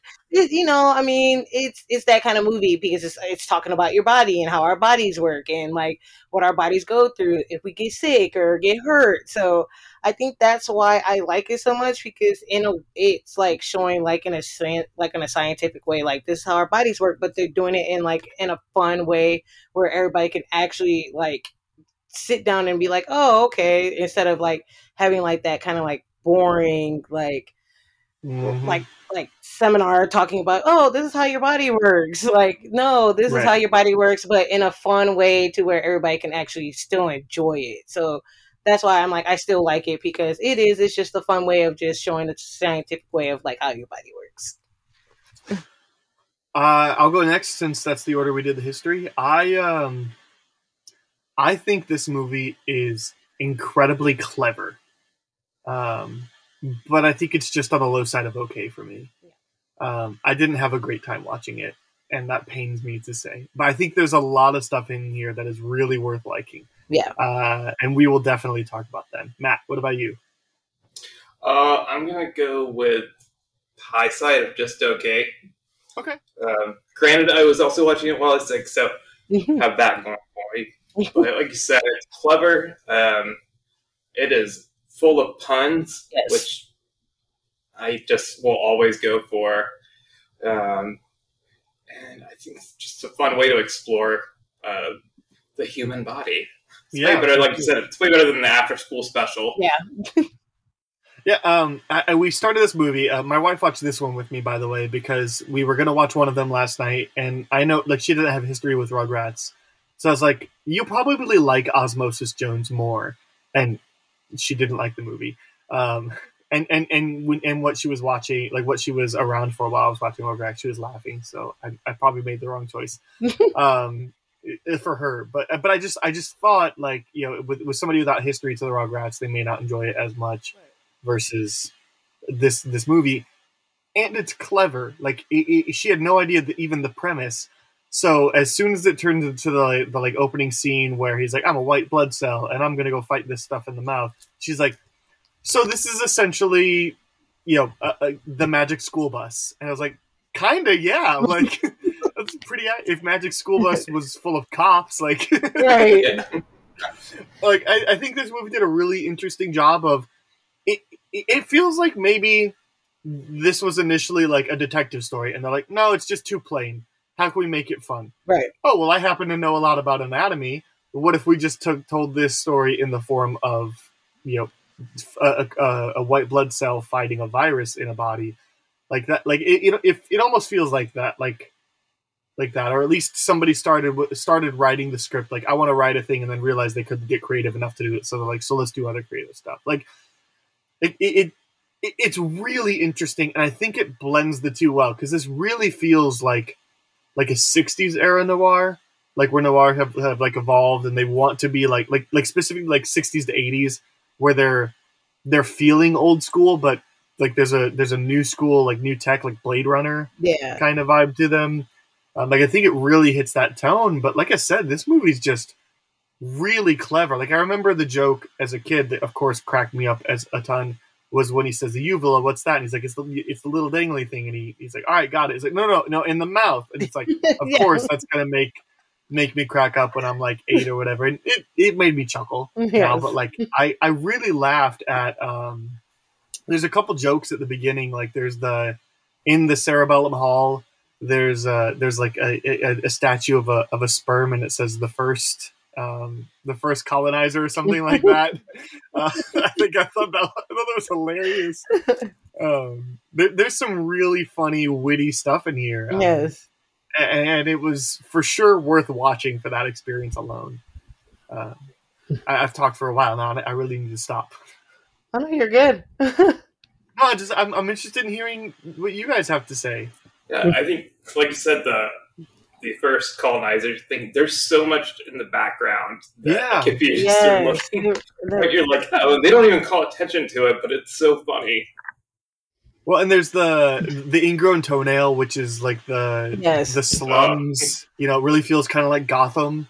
Um, you know, a lot of this really felt like like Tim Burton Batman universe. Um, like Right. with its with this with this with its aesthetic. Uh, and there was um uh th- there was a couple other um like anatomical things um, that were just like clever. Um, like uh l- like they have you know they have the bladder which is where everybody goes to leave and things like that uh, but they, uh, there's the the scene where Osmosis Jones is given the backstory and it's like he, he saw something come in on an oyster and he pushed the emergency like that's a really clever way yes. to like show that and like it it, it, it, it to me like it's it's it's uh it reminds me a lot of Anatomy Park the episode of Rick and Morty um which I'm sure took a lot of basis from this from this film or at least this premise. And like I think it's such a fascinating idea and it it, it I didn't learn anything because I'm 27 years old but like this is a really interesting way to try to teach anatomy and white blood cells and and and how a virus attacks the body too. Yes. Like let's Yeah. let's jump on this. How terrific is the virus in this movie? I Oh, I yeah. love I love Laurence Fishburne as like Thrax. Like I literally forgot that it was Laurence Fishburne until I like kept listening to his voice and I was like I'm like I know who that is and when it clicked in my head I was like no wonder why I love him so much because he was like this really like cool but like mysterious like virus and he played it like really well. He's terrifying. Very yeah, he's vicious. Yeah. Yeah. he like he still he like still terrifies me at my at my big age like just watching it like watching it he was like he was still amazing like even from me being at that being a teenager to an adult now it was just like he he still had it like in that movie for being like um, might as well say it was over 20 years old he still is like a good villain Yeah. Yeah. It, it's Terrifying the moment he arrives. it like That little surprised me claw. like a lot of times you watch these old like car- like cartoon characters and they're just not scary anymore Right. but like legitimately he was I mean, it's because of that finger claw that he has yes and his whole demeanor and his presence like and and, and his voice. Yeah, he was. You know, a lot of times you look back and you're like, oh, that person's not actually that scary. Yeah. Um, the, the exception to the rule is Sid from Toy Story, but uh, and I Yes. guess I guess now add add add Thrax from Osmosis Jones. Yes. Uh, uh, No yeah. problem killing. yeah, Well, and the- just like his whole goal is to like be the fastest killing exactly. machine, to do it faster and faster. Yeah. Yeah. Um, which is kind of scary since we're in COVID right now. Exactly. true. Yeah. Uh, yeah, this movie would have been frightening to watch. You know, two years ago. yes. Um, yeah, yeah. So, um, the other one of the other really positives I wanted to mention is I really like, um, I really like the girl in this movie. Like she was Uh, giving Shane. off, she was giving off like uh the girl from Nice Guys kind of energy, like with the same like same like style and like kind of same attitude. I mean, less funny than the the girl in the Nice Guys, Angourie Yeah. Rice, uh, but but still kind of same energy. Um, and and I, I don't know. I thought I thought she did really well, and uh, uh, you know, especially especially for this era of child actors, like yes. she she was above the bar um and uh there, there was even a moment I, I looked at my wife and i'm like why did i just feel something in that moment um because for this movie that made me feel nothing but disgust which we'll get there um Oh yeah, just just made me uh made me feel something because it's it's it's the moment at the very end where uh, bill murray comes back to life and he just looks at her and he says mom says hi and i was like why did that like right. why why why did my heart just I'm sink not gonna just, cry just a little bit like Jones. i'm nowhere near tears Right. but, like my whole body felt heavy for about half of a second i was like why yeah, like pulls Like- at your heartstrings a little bit. i was like nothing about this movie has done this up until this Right. point it's made me feel the opposite Th- and then one moment and uh, again i'm far from tears but i'm like oh Yeah. oh i felt something so and i think just credit to to the actors uh, in in that yeah. scene She and Bill Murray were great together. Yeah. Yeah, and I'll save it. I want to. I want to stick on positives for a little bit. I want to save it. Uh, other things that you really liked about the movie? Um, like you said, uh, the acting was great. Their acting was incredible. I really liked Drix. I think, like you said, he brought in that uh, that noir transition where it was going from uh, old school to new school. Noir is fantastic. I just was reading the IMDb trivia for this movie, and it says they said that they cast David Hyde Pierce because they he was the whitest white person they knew. Yeah, I just read that. It's amazing and accurate. That was great when I read that. I was like, wow, that's that's that's a nice piece of trivia right there. yeah. Yeah. Um, Did you see the other nice piece of trivia? Which one of my favorite things is food is so heavily involved, especially chicken wings, mhm. which are my favorite thing. Uh-huh. world. But the Buffalo Wing Festival thing that they were uh, going to go to didn't exist in 2001. It did start existing in 2002 Oh. after this movie was released. Is it a coincidence? I think not. I mean, it could have been. It could have just been somebody saw the movie and are going, "Why aren't we Right. doing this?" Yeah. Or it could have been them saying, "Like, hey, we got this thing going on next year. Put this in your movie." Right. That way, Ah, people go. You know, I like to think the Osmosis Jones inspired it. I like to think so too. I believe it that it did. There was another thing. There was something that I noticed in the movie that I had Uh-huh. not noticed before, and it was like a little flub. There was a flub in a scene where Moses Jones walks into the office and he sees Layla, but instead of saying Layla, he says Brandy's name, and they kept it and they kept it in because he was like, "Hey, Brandy," and then he was like, "Oh," he's like, "Leia," he's like, "What are you doing here?" And they left the flub in the movie. That's amazing. And I never noticed it until that moment when I rewatched it again. Yeah. Um.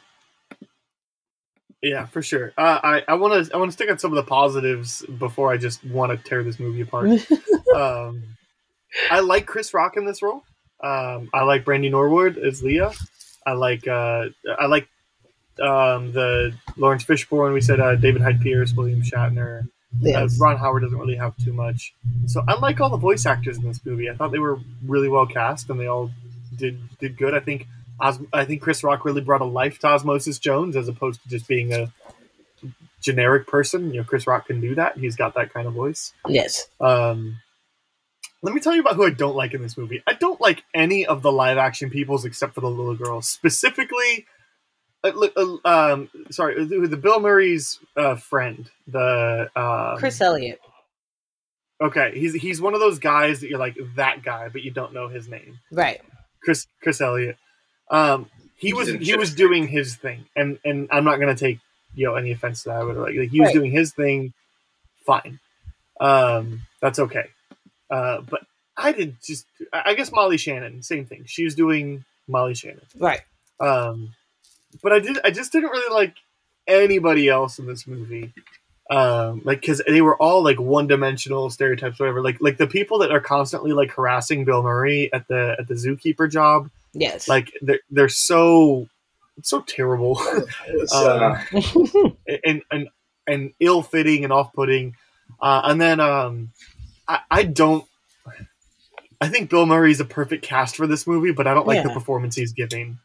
yeah. Um, I have to like agree it with makes it makes so much sense to put Bill Murray in the role of Frank, but yeah, and and especially like he does the role of Frank is the grossest human ever. Right. yes. and Very much so. and it it shows and bill murray is committing to it but uh, he just doesn't look like he's having any fun in this movie. And like bill murray's a fun guy. Like why is he fun guy? Uh um why why does he look like he doesn't want to be in this movie? You know he should be having a blast with it. And he's he, he looks like he doesn't want to be here. And so I, I love the casting on paper but i don't like him in this movie like not even a little bit. Right. um, I mean, it, it, that opening scene where he gets the he, he picks up the egg that the monkey dropped, like that that was some of the like fun banter that we've come to know and, and love from uh from from Bill Murray. But right.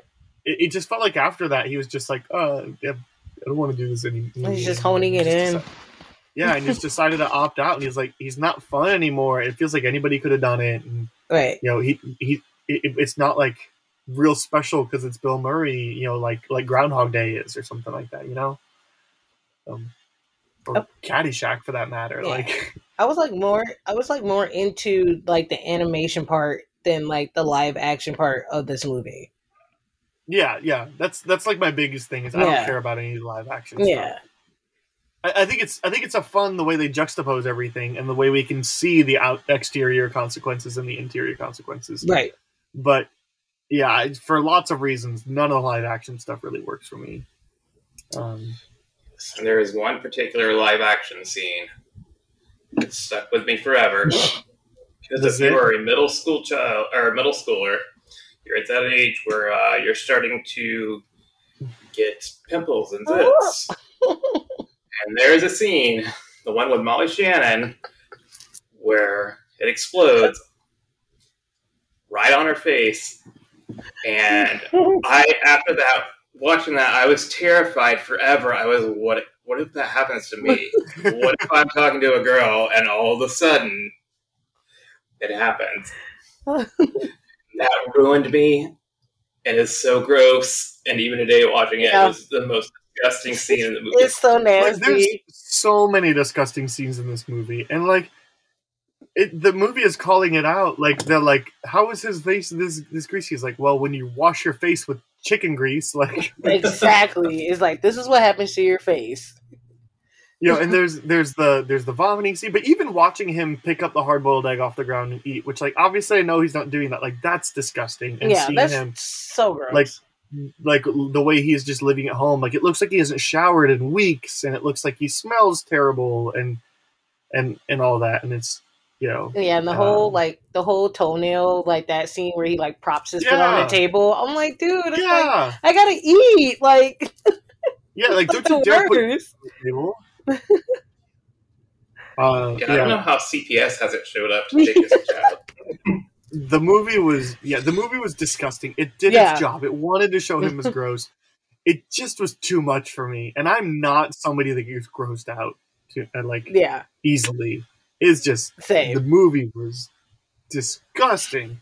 um, so I guess good job movie, but it Yes. still didn't really work for me. um, I, I- guess I, I I have one more positive that I want to say later, but I guess my last thing is just that like it. I, I mentioned it doesn't feel like Bill Murray cares. It kind of feels a certain way through the movie that nobody on set cares. Yeah, Like they were like, just like, you let's go. like you mentioned the zit scene and like there's not like even a red spot like anywhere else in the movie. And the scene right after the pimple explodes on the teacher like literally it's supposed to be like that weekend like there his skin is totally normal. And like it's little continuity stuff like that that i don't normally care about so i don't normally catch them Right. but like for such a big plot point or for such a big moment like not not a not a little band-aid or like a little you know square band-aid or or not like uh at least some red makeup or something like that. Like it, it just feels like there, there's not a care at all to any sort of continuity or Right. consistency especially in the live action stuff. Um and look it's it's a movie made for kids. Right. made in 2001 it's fine it's it's just like it, it, the whole everything about the movie was just making me feel like literally everybody making it stopped caring at some point through production. Especially stopped caring about the live action stuff because as we mentioned the animated stuff is all pretty great. Not not an original story um, except for the you know the medical parts but like that's what makes it fun. And you could have a basic story that has an interesting twist and that's Yeah. or interesting context and that's okay. So um like that's my that's my last big neg- big negative so um again i feel like i've been talking for a while so Oh, you're covering. Yeah, I was like, you you have everything like down packed. fine let's talk Yeah, about the you take- soundtrack then the soundtrack is great and and there was specifically a moment like where during during the car chase where there's like a remix of hot blooded and i'm just like this is Yeah. awesome Yes. this is so fitting for what's going on and uh it, it's it's so clever and so interesting i I, just, I really liked it. I thought it was great. Uh, the soundtrack was great. Yeah, the soundtrack was like one of my favorite things, and then and then it was kind of like a little disappointing because there was like uh one certain song that was like playing in the movie that I actually liked at the time, but it wasn't on the soundtrack. They just had it in the film, so it was like. So like trying to find like that one particular song you think is going to be on the soundtrack, but then they kind of like fake you out. It's like no, it's not on the soundtrack, but it's in the movie though. It was like one of those, but um, it was just like it's kind of like nostalgia because there's like some of the songs that I remember, like I said, like growing up, like when you have like Trick Daddy, who was like pretty big at the time from like the South, and he had like that one song, like "Take It to the House," like that they had Yeah. played like throughout the movie too, like a few times, and it kind of like took me down memory lane because I had not heard that song in like forever until watching the movie the other day. So it's kind of cool to like hear those familiar songs again that you kind of forgot. Yeah, for sure. I I'm finally out of things to say. I'm just agreeing with you at this point, but I will disagree if I need to. I, I said everything that I needed for as uh, Moses Jones. So Yeah. Yeah, I, th- There I think I, I land on low side of okay because ultimately, like it's it's I don't I don't care much about any of the live action stuff, and I think that the the story for um for the ins inside the body stuff is um is only interesting provided the medical context um and there's definitely some things I don't like. Um, I feel like the the the Osmosis Jones and, and uh, um, the love interests. Uh, it, it, I, I want to say Brandy, but I know it's act Leah. Like I feel like it, it it it doesn't quite work for me. I think they're they're both doing okay. Just it's it's an extra thing in this movie right, um, that that doesn't really get proper time. Um, and so Osmosis Jones kind of comes off as annoying and unlikable there. right, Um, but uh, but yeah, his um, uh, like like it, comes down to an okay because I'm like if I already don't like half of the movie and then the other half is is getting really solid points, like really interesting stuff. Um, but ultimately, like, like it's worth. I'm go- I'm gonna go ahead and say this is worth watching because of all the medical context stuff that they do. Right. That's really interesting, and because Yes. the villain is is one of the greatest animated of all time that I've seen. You know, it, it's a really great animated villain. Um, uh, it's a really great villain in an animated movie. Um, it's uh, it, it's uh, it, it's worth watching. It, it, no matter if you saw it as a kid and loved it, or if you've never seen it, it's worth watching for that reason. It's it's just not a yeah. Go out and see this again soon. If you have kids, this is great. Um, and if uh, if you happen to have Starz, check it out. Or when it leaves Starz and goes to Hulu or whatever, like check it out. Like it's Yeah. it's not a rush and go see it, but it's like Right. you you should have a, a decent enough time with the animated stuff. Yeah. That's I agree. I think it's worth worth a watch. Just you know, fast forward through the live action. Yeah.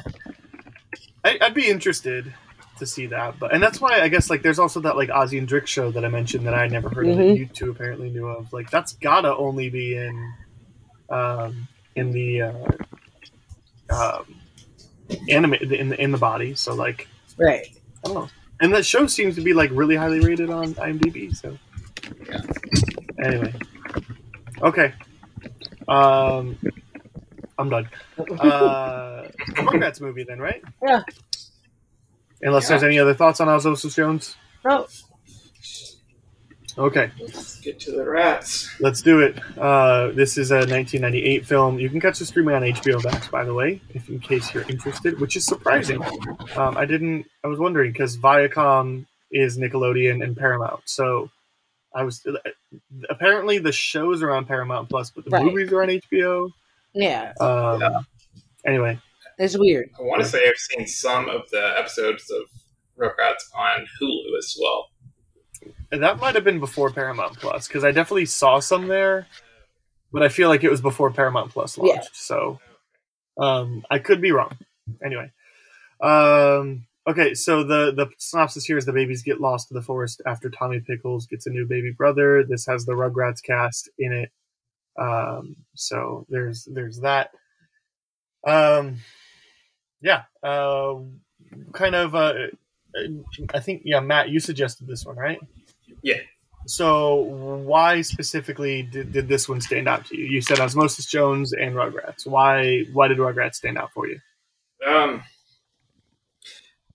just because I have actually watched it relatively like recently, or not the movie, but the show. Like every on like a rainy day, there's nothing on, and I need something in the background. I'll throw it on while I'm doing work or something. Um, but I grew up on this. I was born in 1991. The show started in 1991. So I was like, oh, I was born with these babies. We grew up together. Um, so it's just something we always watched. Uh, one of the, like in the, uh, when you would have those morning lineups, the Nickelodeon cartoons, we would watch it before school or during the summer. Uh, and my grandparents, me and all my cousins, we were there, would watch it, and I just loved it. Loved the uh, conflicts that arose between Angelica and basically everybody. Um, yeah, and then that led to the movie, which I remember my grandparents taking us, me and all my cousins to see in the theater, and we all loved it. They tolerated it, Mhm. but yeah, and so I just have really fond memories of it and a great soundtrack. And it introduced us to a new character that would go a long way uh, in the Mhm. series. Yeah. yeah, it just always is an easy watch that brings back fond memories. Yeah, I think this is a movie that I've seen uh, again probably about the same time as Osmosis Jones, maybe about five years ago. Um, but this is a movie that I've probably seen every couple of years. Like I don't think there was ever like a, a period. Like Rugrats have always been part of my childhood. Um, I didn't, I didn't have cable growing up, um, but I would always love to see Rugrats whenever I could, whenever I was at grandma's or something. And uh, so I essentially the, the the kids stuff that I watched was either Saturday morning on uh, on ABC or um, or like whatever uh, on Fox too, like the, the Sonic stuff, um, uh, or whatever whatever run of Batman was on. Uh, I think it was the Batman primarily was the one, um, and uh, the um, the the Rugrats was one that like uh, specifically like mom would buy like VHSs of because they'd have like here's like a ten episodes or whatever, and I would just watch them a bunch. I always gravitated to Rugrats. I thought it was a great show, uh, and uh, uh, yeah, and I had this movie and the Rugrats in Paris and Rugrats Go Wild. If I had to guess, I I think I might have seen just in my like childhood years Rugrats in Paris more than the Rugrats movie, but I don't think I've seen Rugrats in Paris in like at least fifteen years. Whereas the Rugrats movie was one that I had watched several times, still like still continue to watch every couple of years. Um, so uh, yeah, I guess that's my history. Uh, Chantal, what about you? Um, with the Rugrats, I grew up on uh, watching Rugrats as a kid. Um, once again, I'm about to outdate myself. I was four when the uh, when the Rugrats actually came on TV, so I basically was watching it all the way up to the point Yes. when this movie came out. So I was I was 11, so um, I was just like all excited about seeing the Rugrats because once again, it was like one of those shows that I grew up on. And again, it's like I was a soundtrack kid. Um, was they had like people on there that I was a fan of at the time, so I was all about like the music of the film, and of course seeing like my favorite my favorite babies like being on the big screen and seeing what they were going to get themselves into. So, so that's my history with the with the show. Um, I was a big Nickelodeon uh, kid. Um, Mm-hmm. I think it was more Nick. I it was kind of like in between Nickelodeon and Disney, but I think it was more so Nickelodeon than it was with Disney because I think yeah, I think when I was younger I didn't have Disney, so it was more Nickelodeon than anything. So Sure. um, so yeah, that's my history with uh with the movie. I was more like yeah, older cartoon, like Scooby Doo was Yeah. probably the biggest cartoon in my house, or and and like the original series. Yes. Um, um, and then the like movies that were being released in the '90s, you know, which Chant- Chantal and I talked about a couple of them last Yeah. time you were on, um, or two times ago maybe. Um, and uh, if it's been a while, Yeah. um, you know, but uh, yeah, I think I think that was kind of the the, the primary thing in my household. Uh, okay, Mike, you, uh, two, Matt, Number two. uh, Matt, you you picked this, so you get to start us off. The Rugrats movie. Uh, do you like it, love it, hate it, dislike it, or think it's just okay? I love it. Nice. Uh, Chantal, what about you? Uh, I at this time, um, at the time I did love it, but now it's just, it's like on the up high, like on the up and above, just okay. Okay.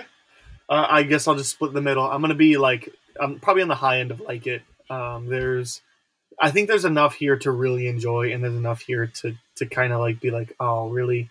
Um, and, and I, hmm, I wonder how much of that is just connection to Rugrats in particular. Like, I wonder. Yeah, I, I, I'm curious um, for somebody that has no Rugrats experience, what they think of this movie. Like, if this was their first exposure. Yeah. Um, oh, I can tell you. My wife watched it with me. Oh, cool. I mean, Um, what, what did she think? She fell asleep Uh, and then was like, I got so bored and I don't know what I was watching. oh no. So, See, like, like again, my wife like did not did not grow up a Rugrats kid, um, Right. but she's seen me like watch stuff every now and then, um, Right. or or reference stuff or whatever. And again, like the there, there was a re- there was a joke that that just slayed me in this movie, and it was um, at, at the beginning where they go to the uh, the like really fancy pregnancy place. And as they're like getting in there, there's a board like you would see at an airport that's about Yes. like Yes. the, the, the arrivals and departures. Yes. and I, I laughed so hard at that, and and my wife like looked over. She was like, "Oh, that's really clever. That's really funny." And um, you know, and she was like reading a book at the table, but I I constantly saw her like peering over her shoulder because she was interested in what was going on. So I think my wife would like the movie, at least parts of the movie. Um, she eventually just went downstairs because she knew she was going to be too distracted. So, um, yeah, so that was uh, that that was that was her experience. I uh. Yeah, there was another joke that also just it just killed me because it came out of nowhere to me, and I think it's a it, it- this is exactly my kind of humor.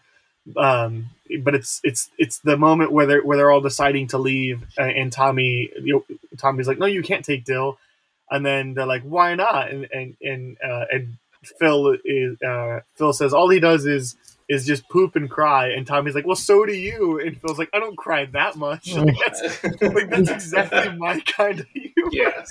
Like that's that's the the exact kind of joke that I would make if if, if you know, like I would make the joke that Phil makes. Like, that's that is exactly my kind of humor. I love like whenever um like whenever people ask me if I if I have kids, I love saying no, not in this country. And Yeah. like it, it's a it's a fun joke because like I don't have kids anywhere, uh, but like it's a fun joke because you're like, hold on, I mean, what? Right. why did you add that? Like, what what do I not know? I'm gonna think about this all day, like, or I'm gonna ask you. It's like that that kind of that kind of joke where just I don't cry that much. it's just is so good. Uh, I think um another one that I liked was um it was like the baby shower and they're like all standing around and it was like um Charlotte, which is uh, Angelica's mom, and then and it's like I never noticed it because of course it's like you're a kid, you don't recognize it until she was like she says the phrase "born under Venus, look for it," and she was cut Right. off. She was completely cut off, but it's like you knew what she meant after like after hearing her say it because like when you're a kid it's like oh you don't know what it means. It goes over your head. But when i saw it that time i was like oh i'm like i caught that there. Like you got like you guys cut it before you can get to that point but i thought that was like Uh-huh. really funny. Yeah, there was like, and, and then there was that moment in the hospital where the where the babies have their musical number, yes. And um, uh, and then there's like two different penis jokes. One of them, because one of them is about an umbilical cord, umbilical cord, and, and they're like, "Be happy that's all they cut off," and then somebody else is just like, "That's what that thing looks like." um, I, I just look about it like that's three penis jokes uh, so far, and uh, I, I- I think it stopped after that. Like I think, I mean, I mean, I guess unless you want to count the joke where Dill pulls down Tommy's diaper, but right um, Yeah. yeah, I guess there's also that. That counts. Well, Uh, my, my wife pointed out one where uh, they're like, "Come on, we got to go deliver a pickle." Uh, oh I yeah, give them the last name, and my wife goes, "Well, technically, we are delivering a pickle." Boy. oh yeah, yeah. yeah, my wife thought that joke was really funny too. I'm like, you know, their last name is Pickle, right? So like, yeah, no, that's that's what makes the joke so funny. I was like, oh, cool. It's like, I because I'm I just know you don't have history, and that's why I'm also like, guess what? They named the kid. They named the kid Dill Pickle. That's hilarious. Like that's so funny. Uh, it- The it- that's that's creative genius. Yes. like, it, like, like Dylan, and we'll call him Dill. like, Yes. like, it's so good. It was to the point where I went and Googled uh, today. I was like, "Are there what are the types of pickles that are out there? Are there other names in here that are puns on pickles?" I was disappointed not to find too many. Oh, Aw, sad. that that's a bummer But my other favorite name is the doctor she's supposed to see, Doctor Lipschitz. oh, Yep. yeah that yeah, name and that's from the, I remember that name from the show as well. yes Yeah, Yeah. I don't know how that one came about and went by, but yes yeah, yeah. Uh, I, so the the moment I was referring to earlier, where it was just like hitting me like a wave of nostalgia, where I was like just totally in, was because it's something that I still like say frequently. There's the the intro scene where it's like obviously like an Indiana Jones montage, Yes. and and I start this movie up, and my wife is like getting getting home from work and like settling down or whatever, and all of a sudden I'm just on the couch, and I just go, "Okie dokie, Jones never goes back." like and it's like in perfect cadence with that and she, and it, I think it was one of those things where she's like, "I've heard you say that before," or at least she's just like, "Oh, he's having a lot of fun with this movie." Right. one- one of those two reactions. but like, I like that's that's a that's a great line. Um, I loved that whole sequence.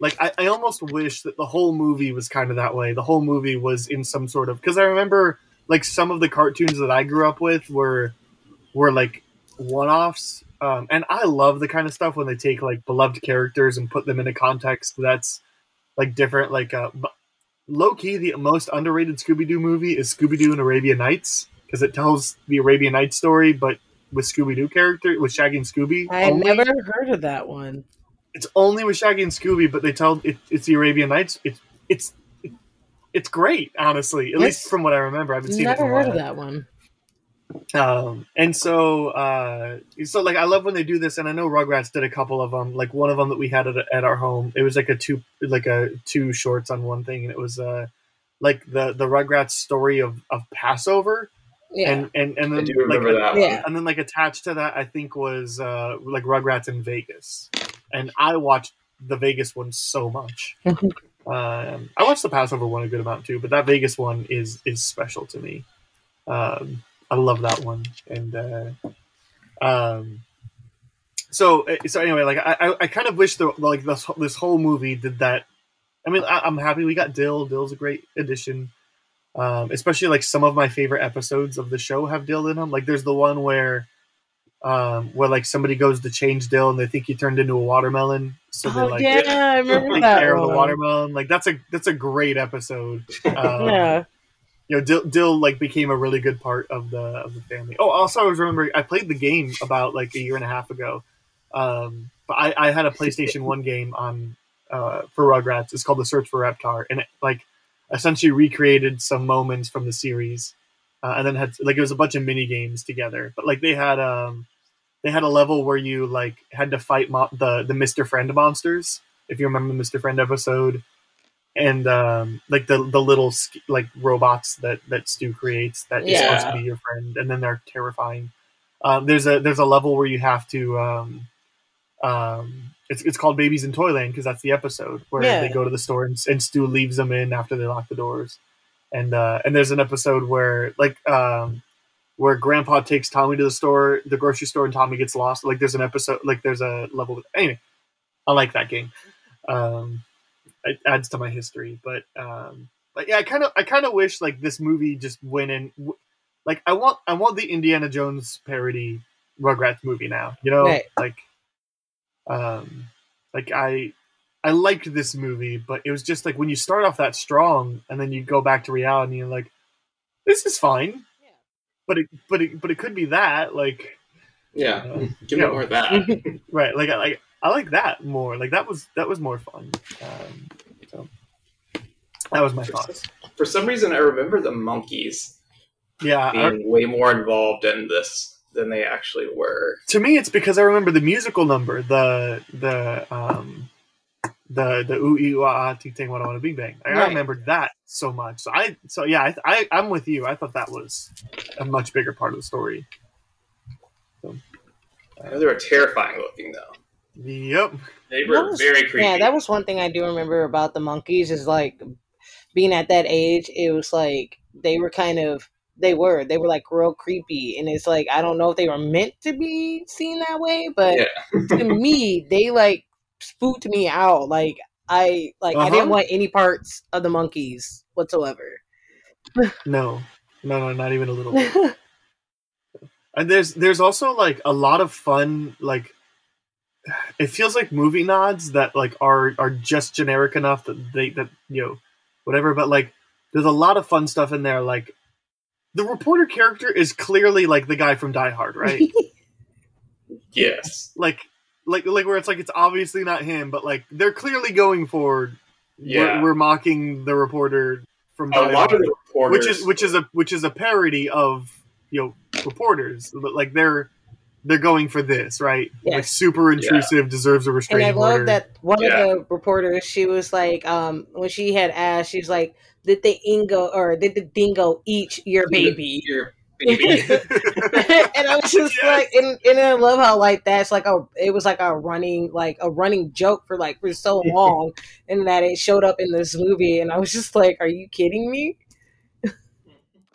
yeah that was that was hilarious Yes. Um, yeah and and there's there's there's that really funny sequence too of where where they where they mail the goat and then they open it um, and Yes. so like they find out about that uh, and then kind of that's kind of stitched along with Stu driving and like the van doors opening behind And yeah, Um, and obviously he's way.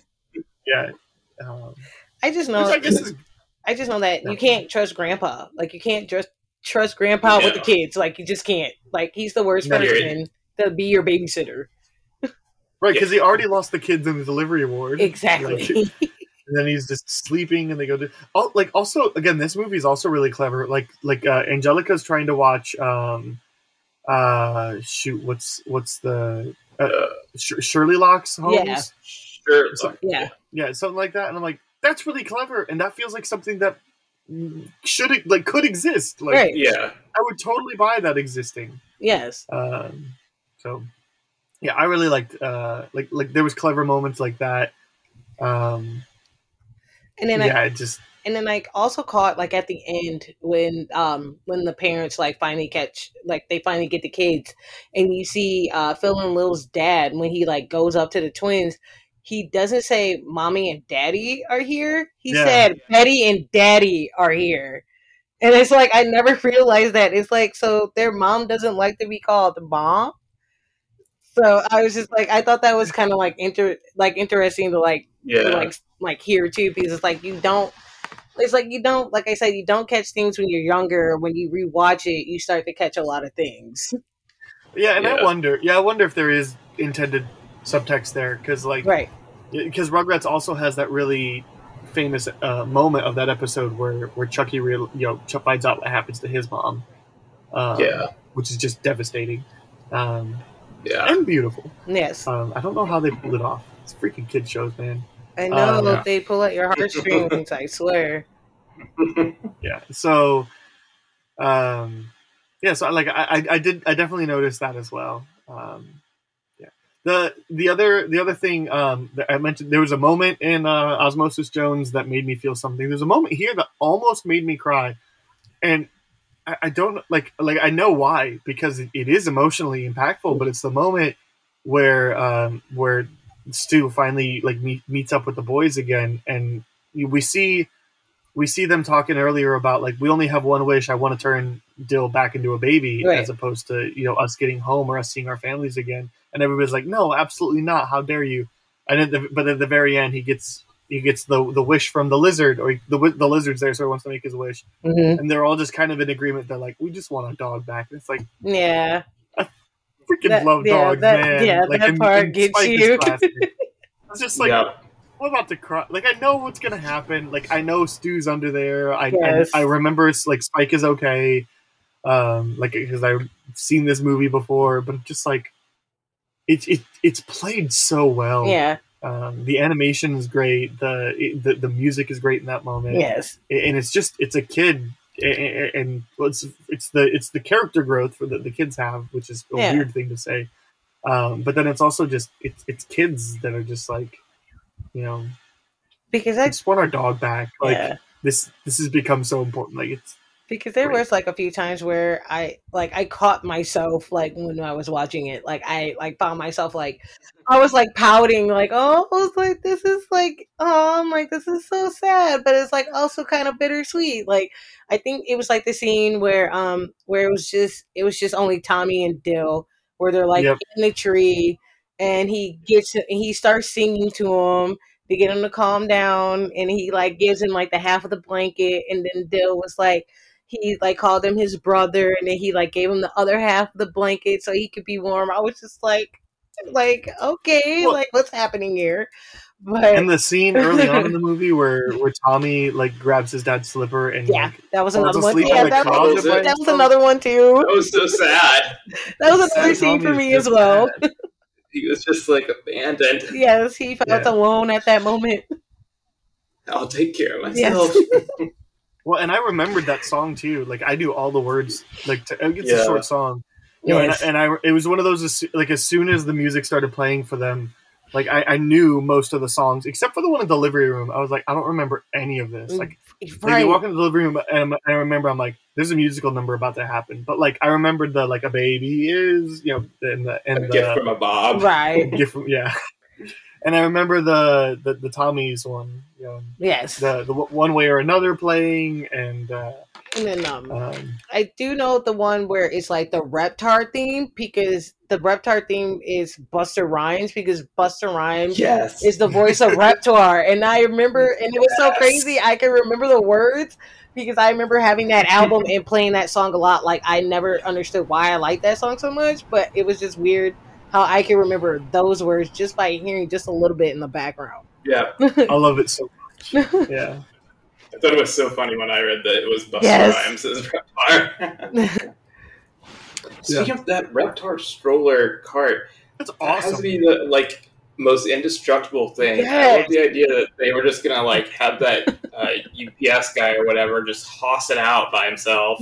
Right? Yes, Yeah, that I mean, I think it was legit. That was cool. exactly. It kept them kids want safe. It like kept them safe all that time they were like out there in the woods. Right? It was perfect. Um, yeah, I'm trying to think of other things like uh, I, the animation's great. I thought the movie did a really interesting thing where they show you the TV show intro, and then when the logo comes up, it like really expands the full screen. I thought that was Yeah. really. I always love Like a when really- they do that. It was a really good like transition to be like, hey, we're on a different level now. Like this, I, th- I thought that was great. Um, you know, I the, the- I I mentioned a lot of the, like, there's a lot of little jokes that land well. Yes, Um, you know, the the Indiana Jones sequel. I will sequence say. and, uh, I I will say this is that Angelica is still annoying to this day. Mhm. it's like it's like I thought I thought I would be like, oh, it's like this movie's like you know still it's like twenty something years old. I'm like she can't be still annoying, right? And yep, she's still annoying. Yeah, I mean, it's- She'll it's- always say it's that the way. basis of her character. Yeah. yes, she'll always be annoying. yep. I did notice one little piece of background, uh, like uh, animation during the baby shower. If you look at the uh, like the coffee dispensers, they're shaped like bottles, like baby bottles, and I thought that was the weirdest thing, but also so clever. I haven't even noticed. that. Oh, interesting. It's like such a quick clip, but it's little drink dispensers, and they are shaped like baby bottles. Huh. that's interesting. I Yeah, like that. I, yeah, and uh, the the other thing I thought was really clever and interesting was the transition out of the the Indiana Jones sequence where it's the rolling rock and then it turns into Dee Dee's belly. yes, I thought that was clever. that was. um, I like that shot. Um, yeah, the, I'm, I'm sure there's a lot of stuff that you could pull in the background. I mean, we, we Oh, mentioned yeah. the Shirley Mhm. Lock Holmes and things like that. Um, like it just it just feels like one of those movies, you know. And Rugrats in Paris is probably the same, you know.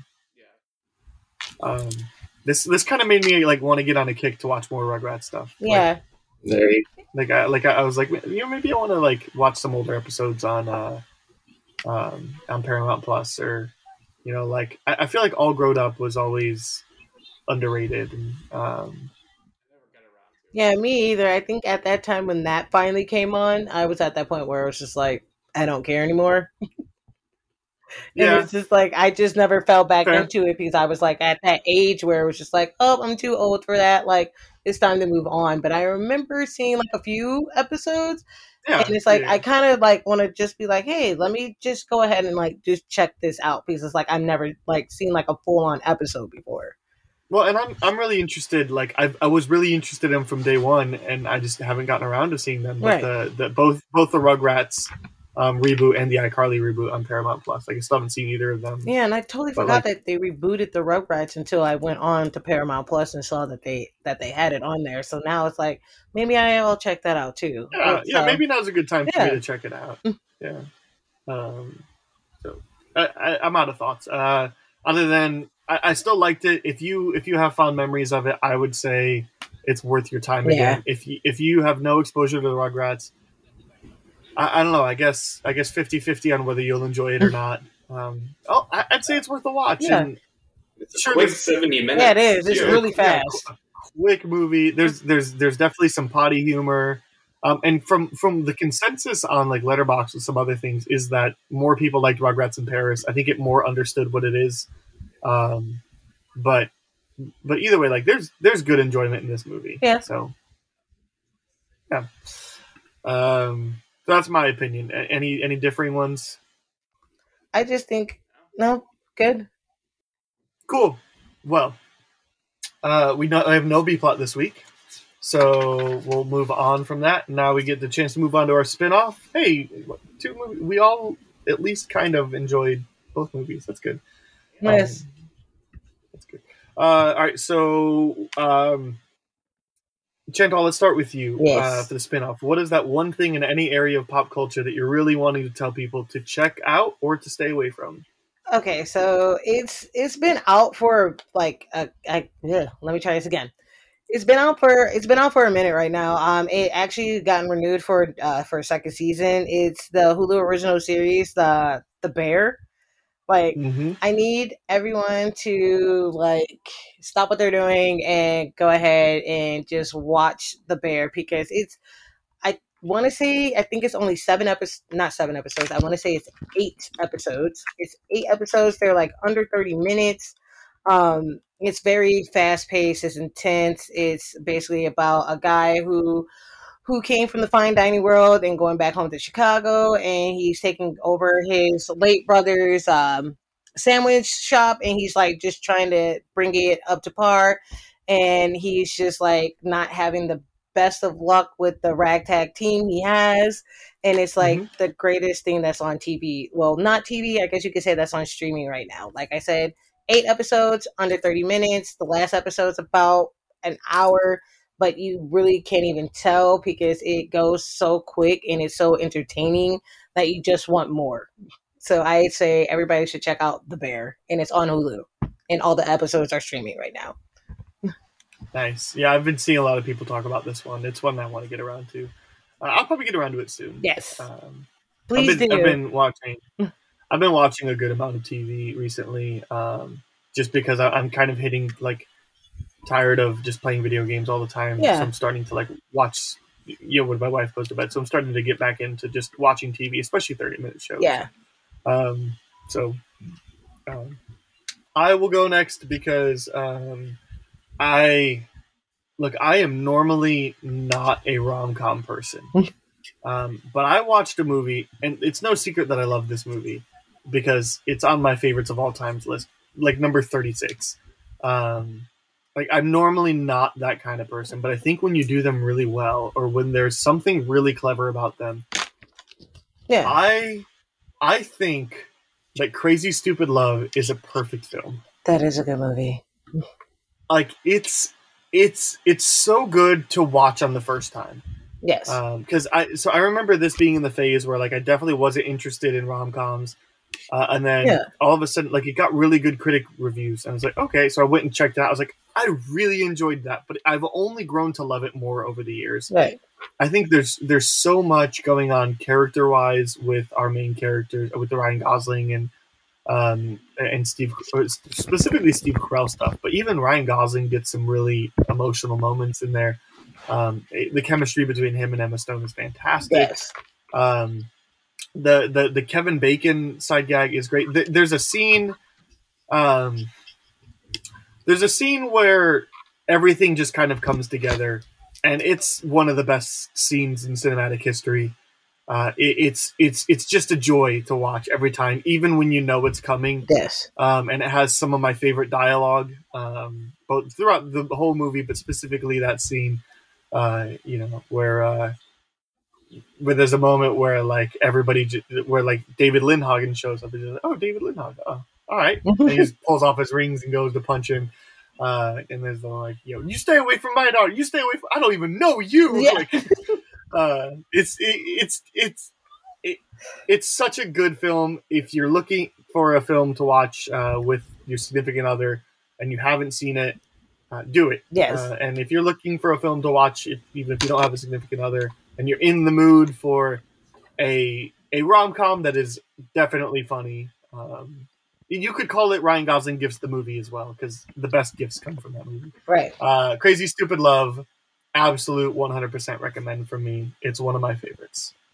Um, and just the wife and I rewatched it this week, so that's that's why it's my spinoff because it's relevant to me right now. Matt, what do you got? All right, so I'm gonna go with a podcast. Um, it's one I listened to for a while, and I just think everybody needs to listen to it. It is called Myths and Legends. Okay, Um, it's Jason and Carissa Weiser, and it's, every week they tell stories like folklore or just old, well, myths or legends. Uh, they from like various cultures and stuff. So they'll do like episodes on. Um, they did a run of uh, King Arthur, and they'll do a lot of the background of like more obscure stories that like you haven't heard, and just dive into those. Uh, or they'll take things like uh, some of the Disney movies and stories you think you know, like they'll give the actual original original story of it, and that tend to be a lot darker than Mhm. what you see, like very dark. Right. It's fascinating though. Um, they're only like hour episodes. Um, yeah, it's called Myths and Legends. Myths and Legends. There you go. All right. I'll have to check Well- that out. that that's a wrap. So remember that you can follow uh, Chantal and Matt on uh, the tw- Twitter and Letterboxd, uh, at least Chantal and Letterboxd as well. Uh, remember, I have those in the episode description, uh, the, the Twitter handles, and you can also follow me on Twitter or Letterboxd at Schweik Castle. Uh, and then remember that uh, Studio DNA, or Sip Pop Writers Room is part of the Studio DNA network, and you can check out other great shows at studiodna.media or by searching Studio DNA in your podcast player. And if you want to write for sipop.com, you want to join the crew, you can email um, writersroom at sifpop.com. You can also do that if you want to send a question to explore during the D plot or if you want to send some feedback. And if you're listening on Apple po- Podcast, please leave a review. Would really appreciate that. Um, and uh, next week on the show, um, it's it's the second week of the month, which means we talk about comic mo- comic book movies. Uh, me and Joe, and then we'll have Frank on as a special guest. And of course, we gave a list of, of potential things that we haven't covered. And Frank said, I want to talk about Halle Berry's Catwoman. So I'm finally going to be um, uh, uh, succumbed to watching that film. Uh, I really hoped I would never have to, but I guess this is okay in this context. Um, so, so Joe, Frank, and I will be talking about Halle Berry's Catwoman uh, next week, and then next month um, is uh, I have Chris joining me to talk about nostalgia films. So we don't have it picked out yet. I'll let you know a couple of weeks in advance, hopefully, um, that we have time to catch up. So, um, yeah, that's some stuff to look forward to. Uh, Matt Chantal, thank you guys for joining me. I had a lot of fun Thanks for having Thanks for me. having for sure. And I think it was a really good conversation all the way Yeah. around. You know, for for talking about the nostalgia films, for talking about lots of stuff coming out this week, and for our most interested film for, for the rest of the year. It, it was great. I like having you guys on. We'll do it again. Yeah, Yes. thanks. Can't wait to Yeah. do it again. Sorry about that uh, last little runoff. Oh, You're I, all good. I don't know what you were talking about. Uh, listeners will have no idea what I'm talking about. Good, Um, good. Uh, well, great. Uh, so we'll see you back next week to talk about Catwoman.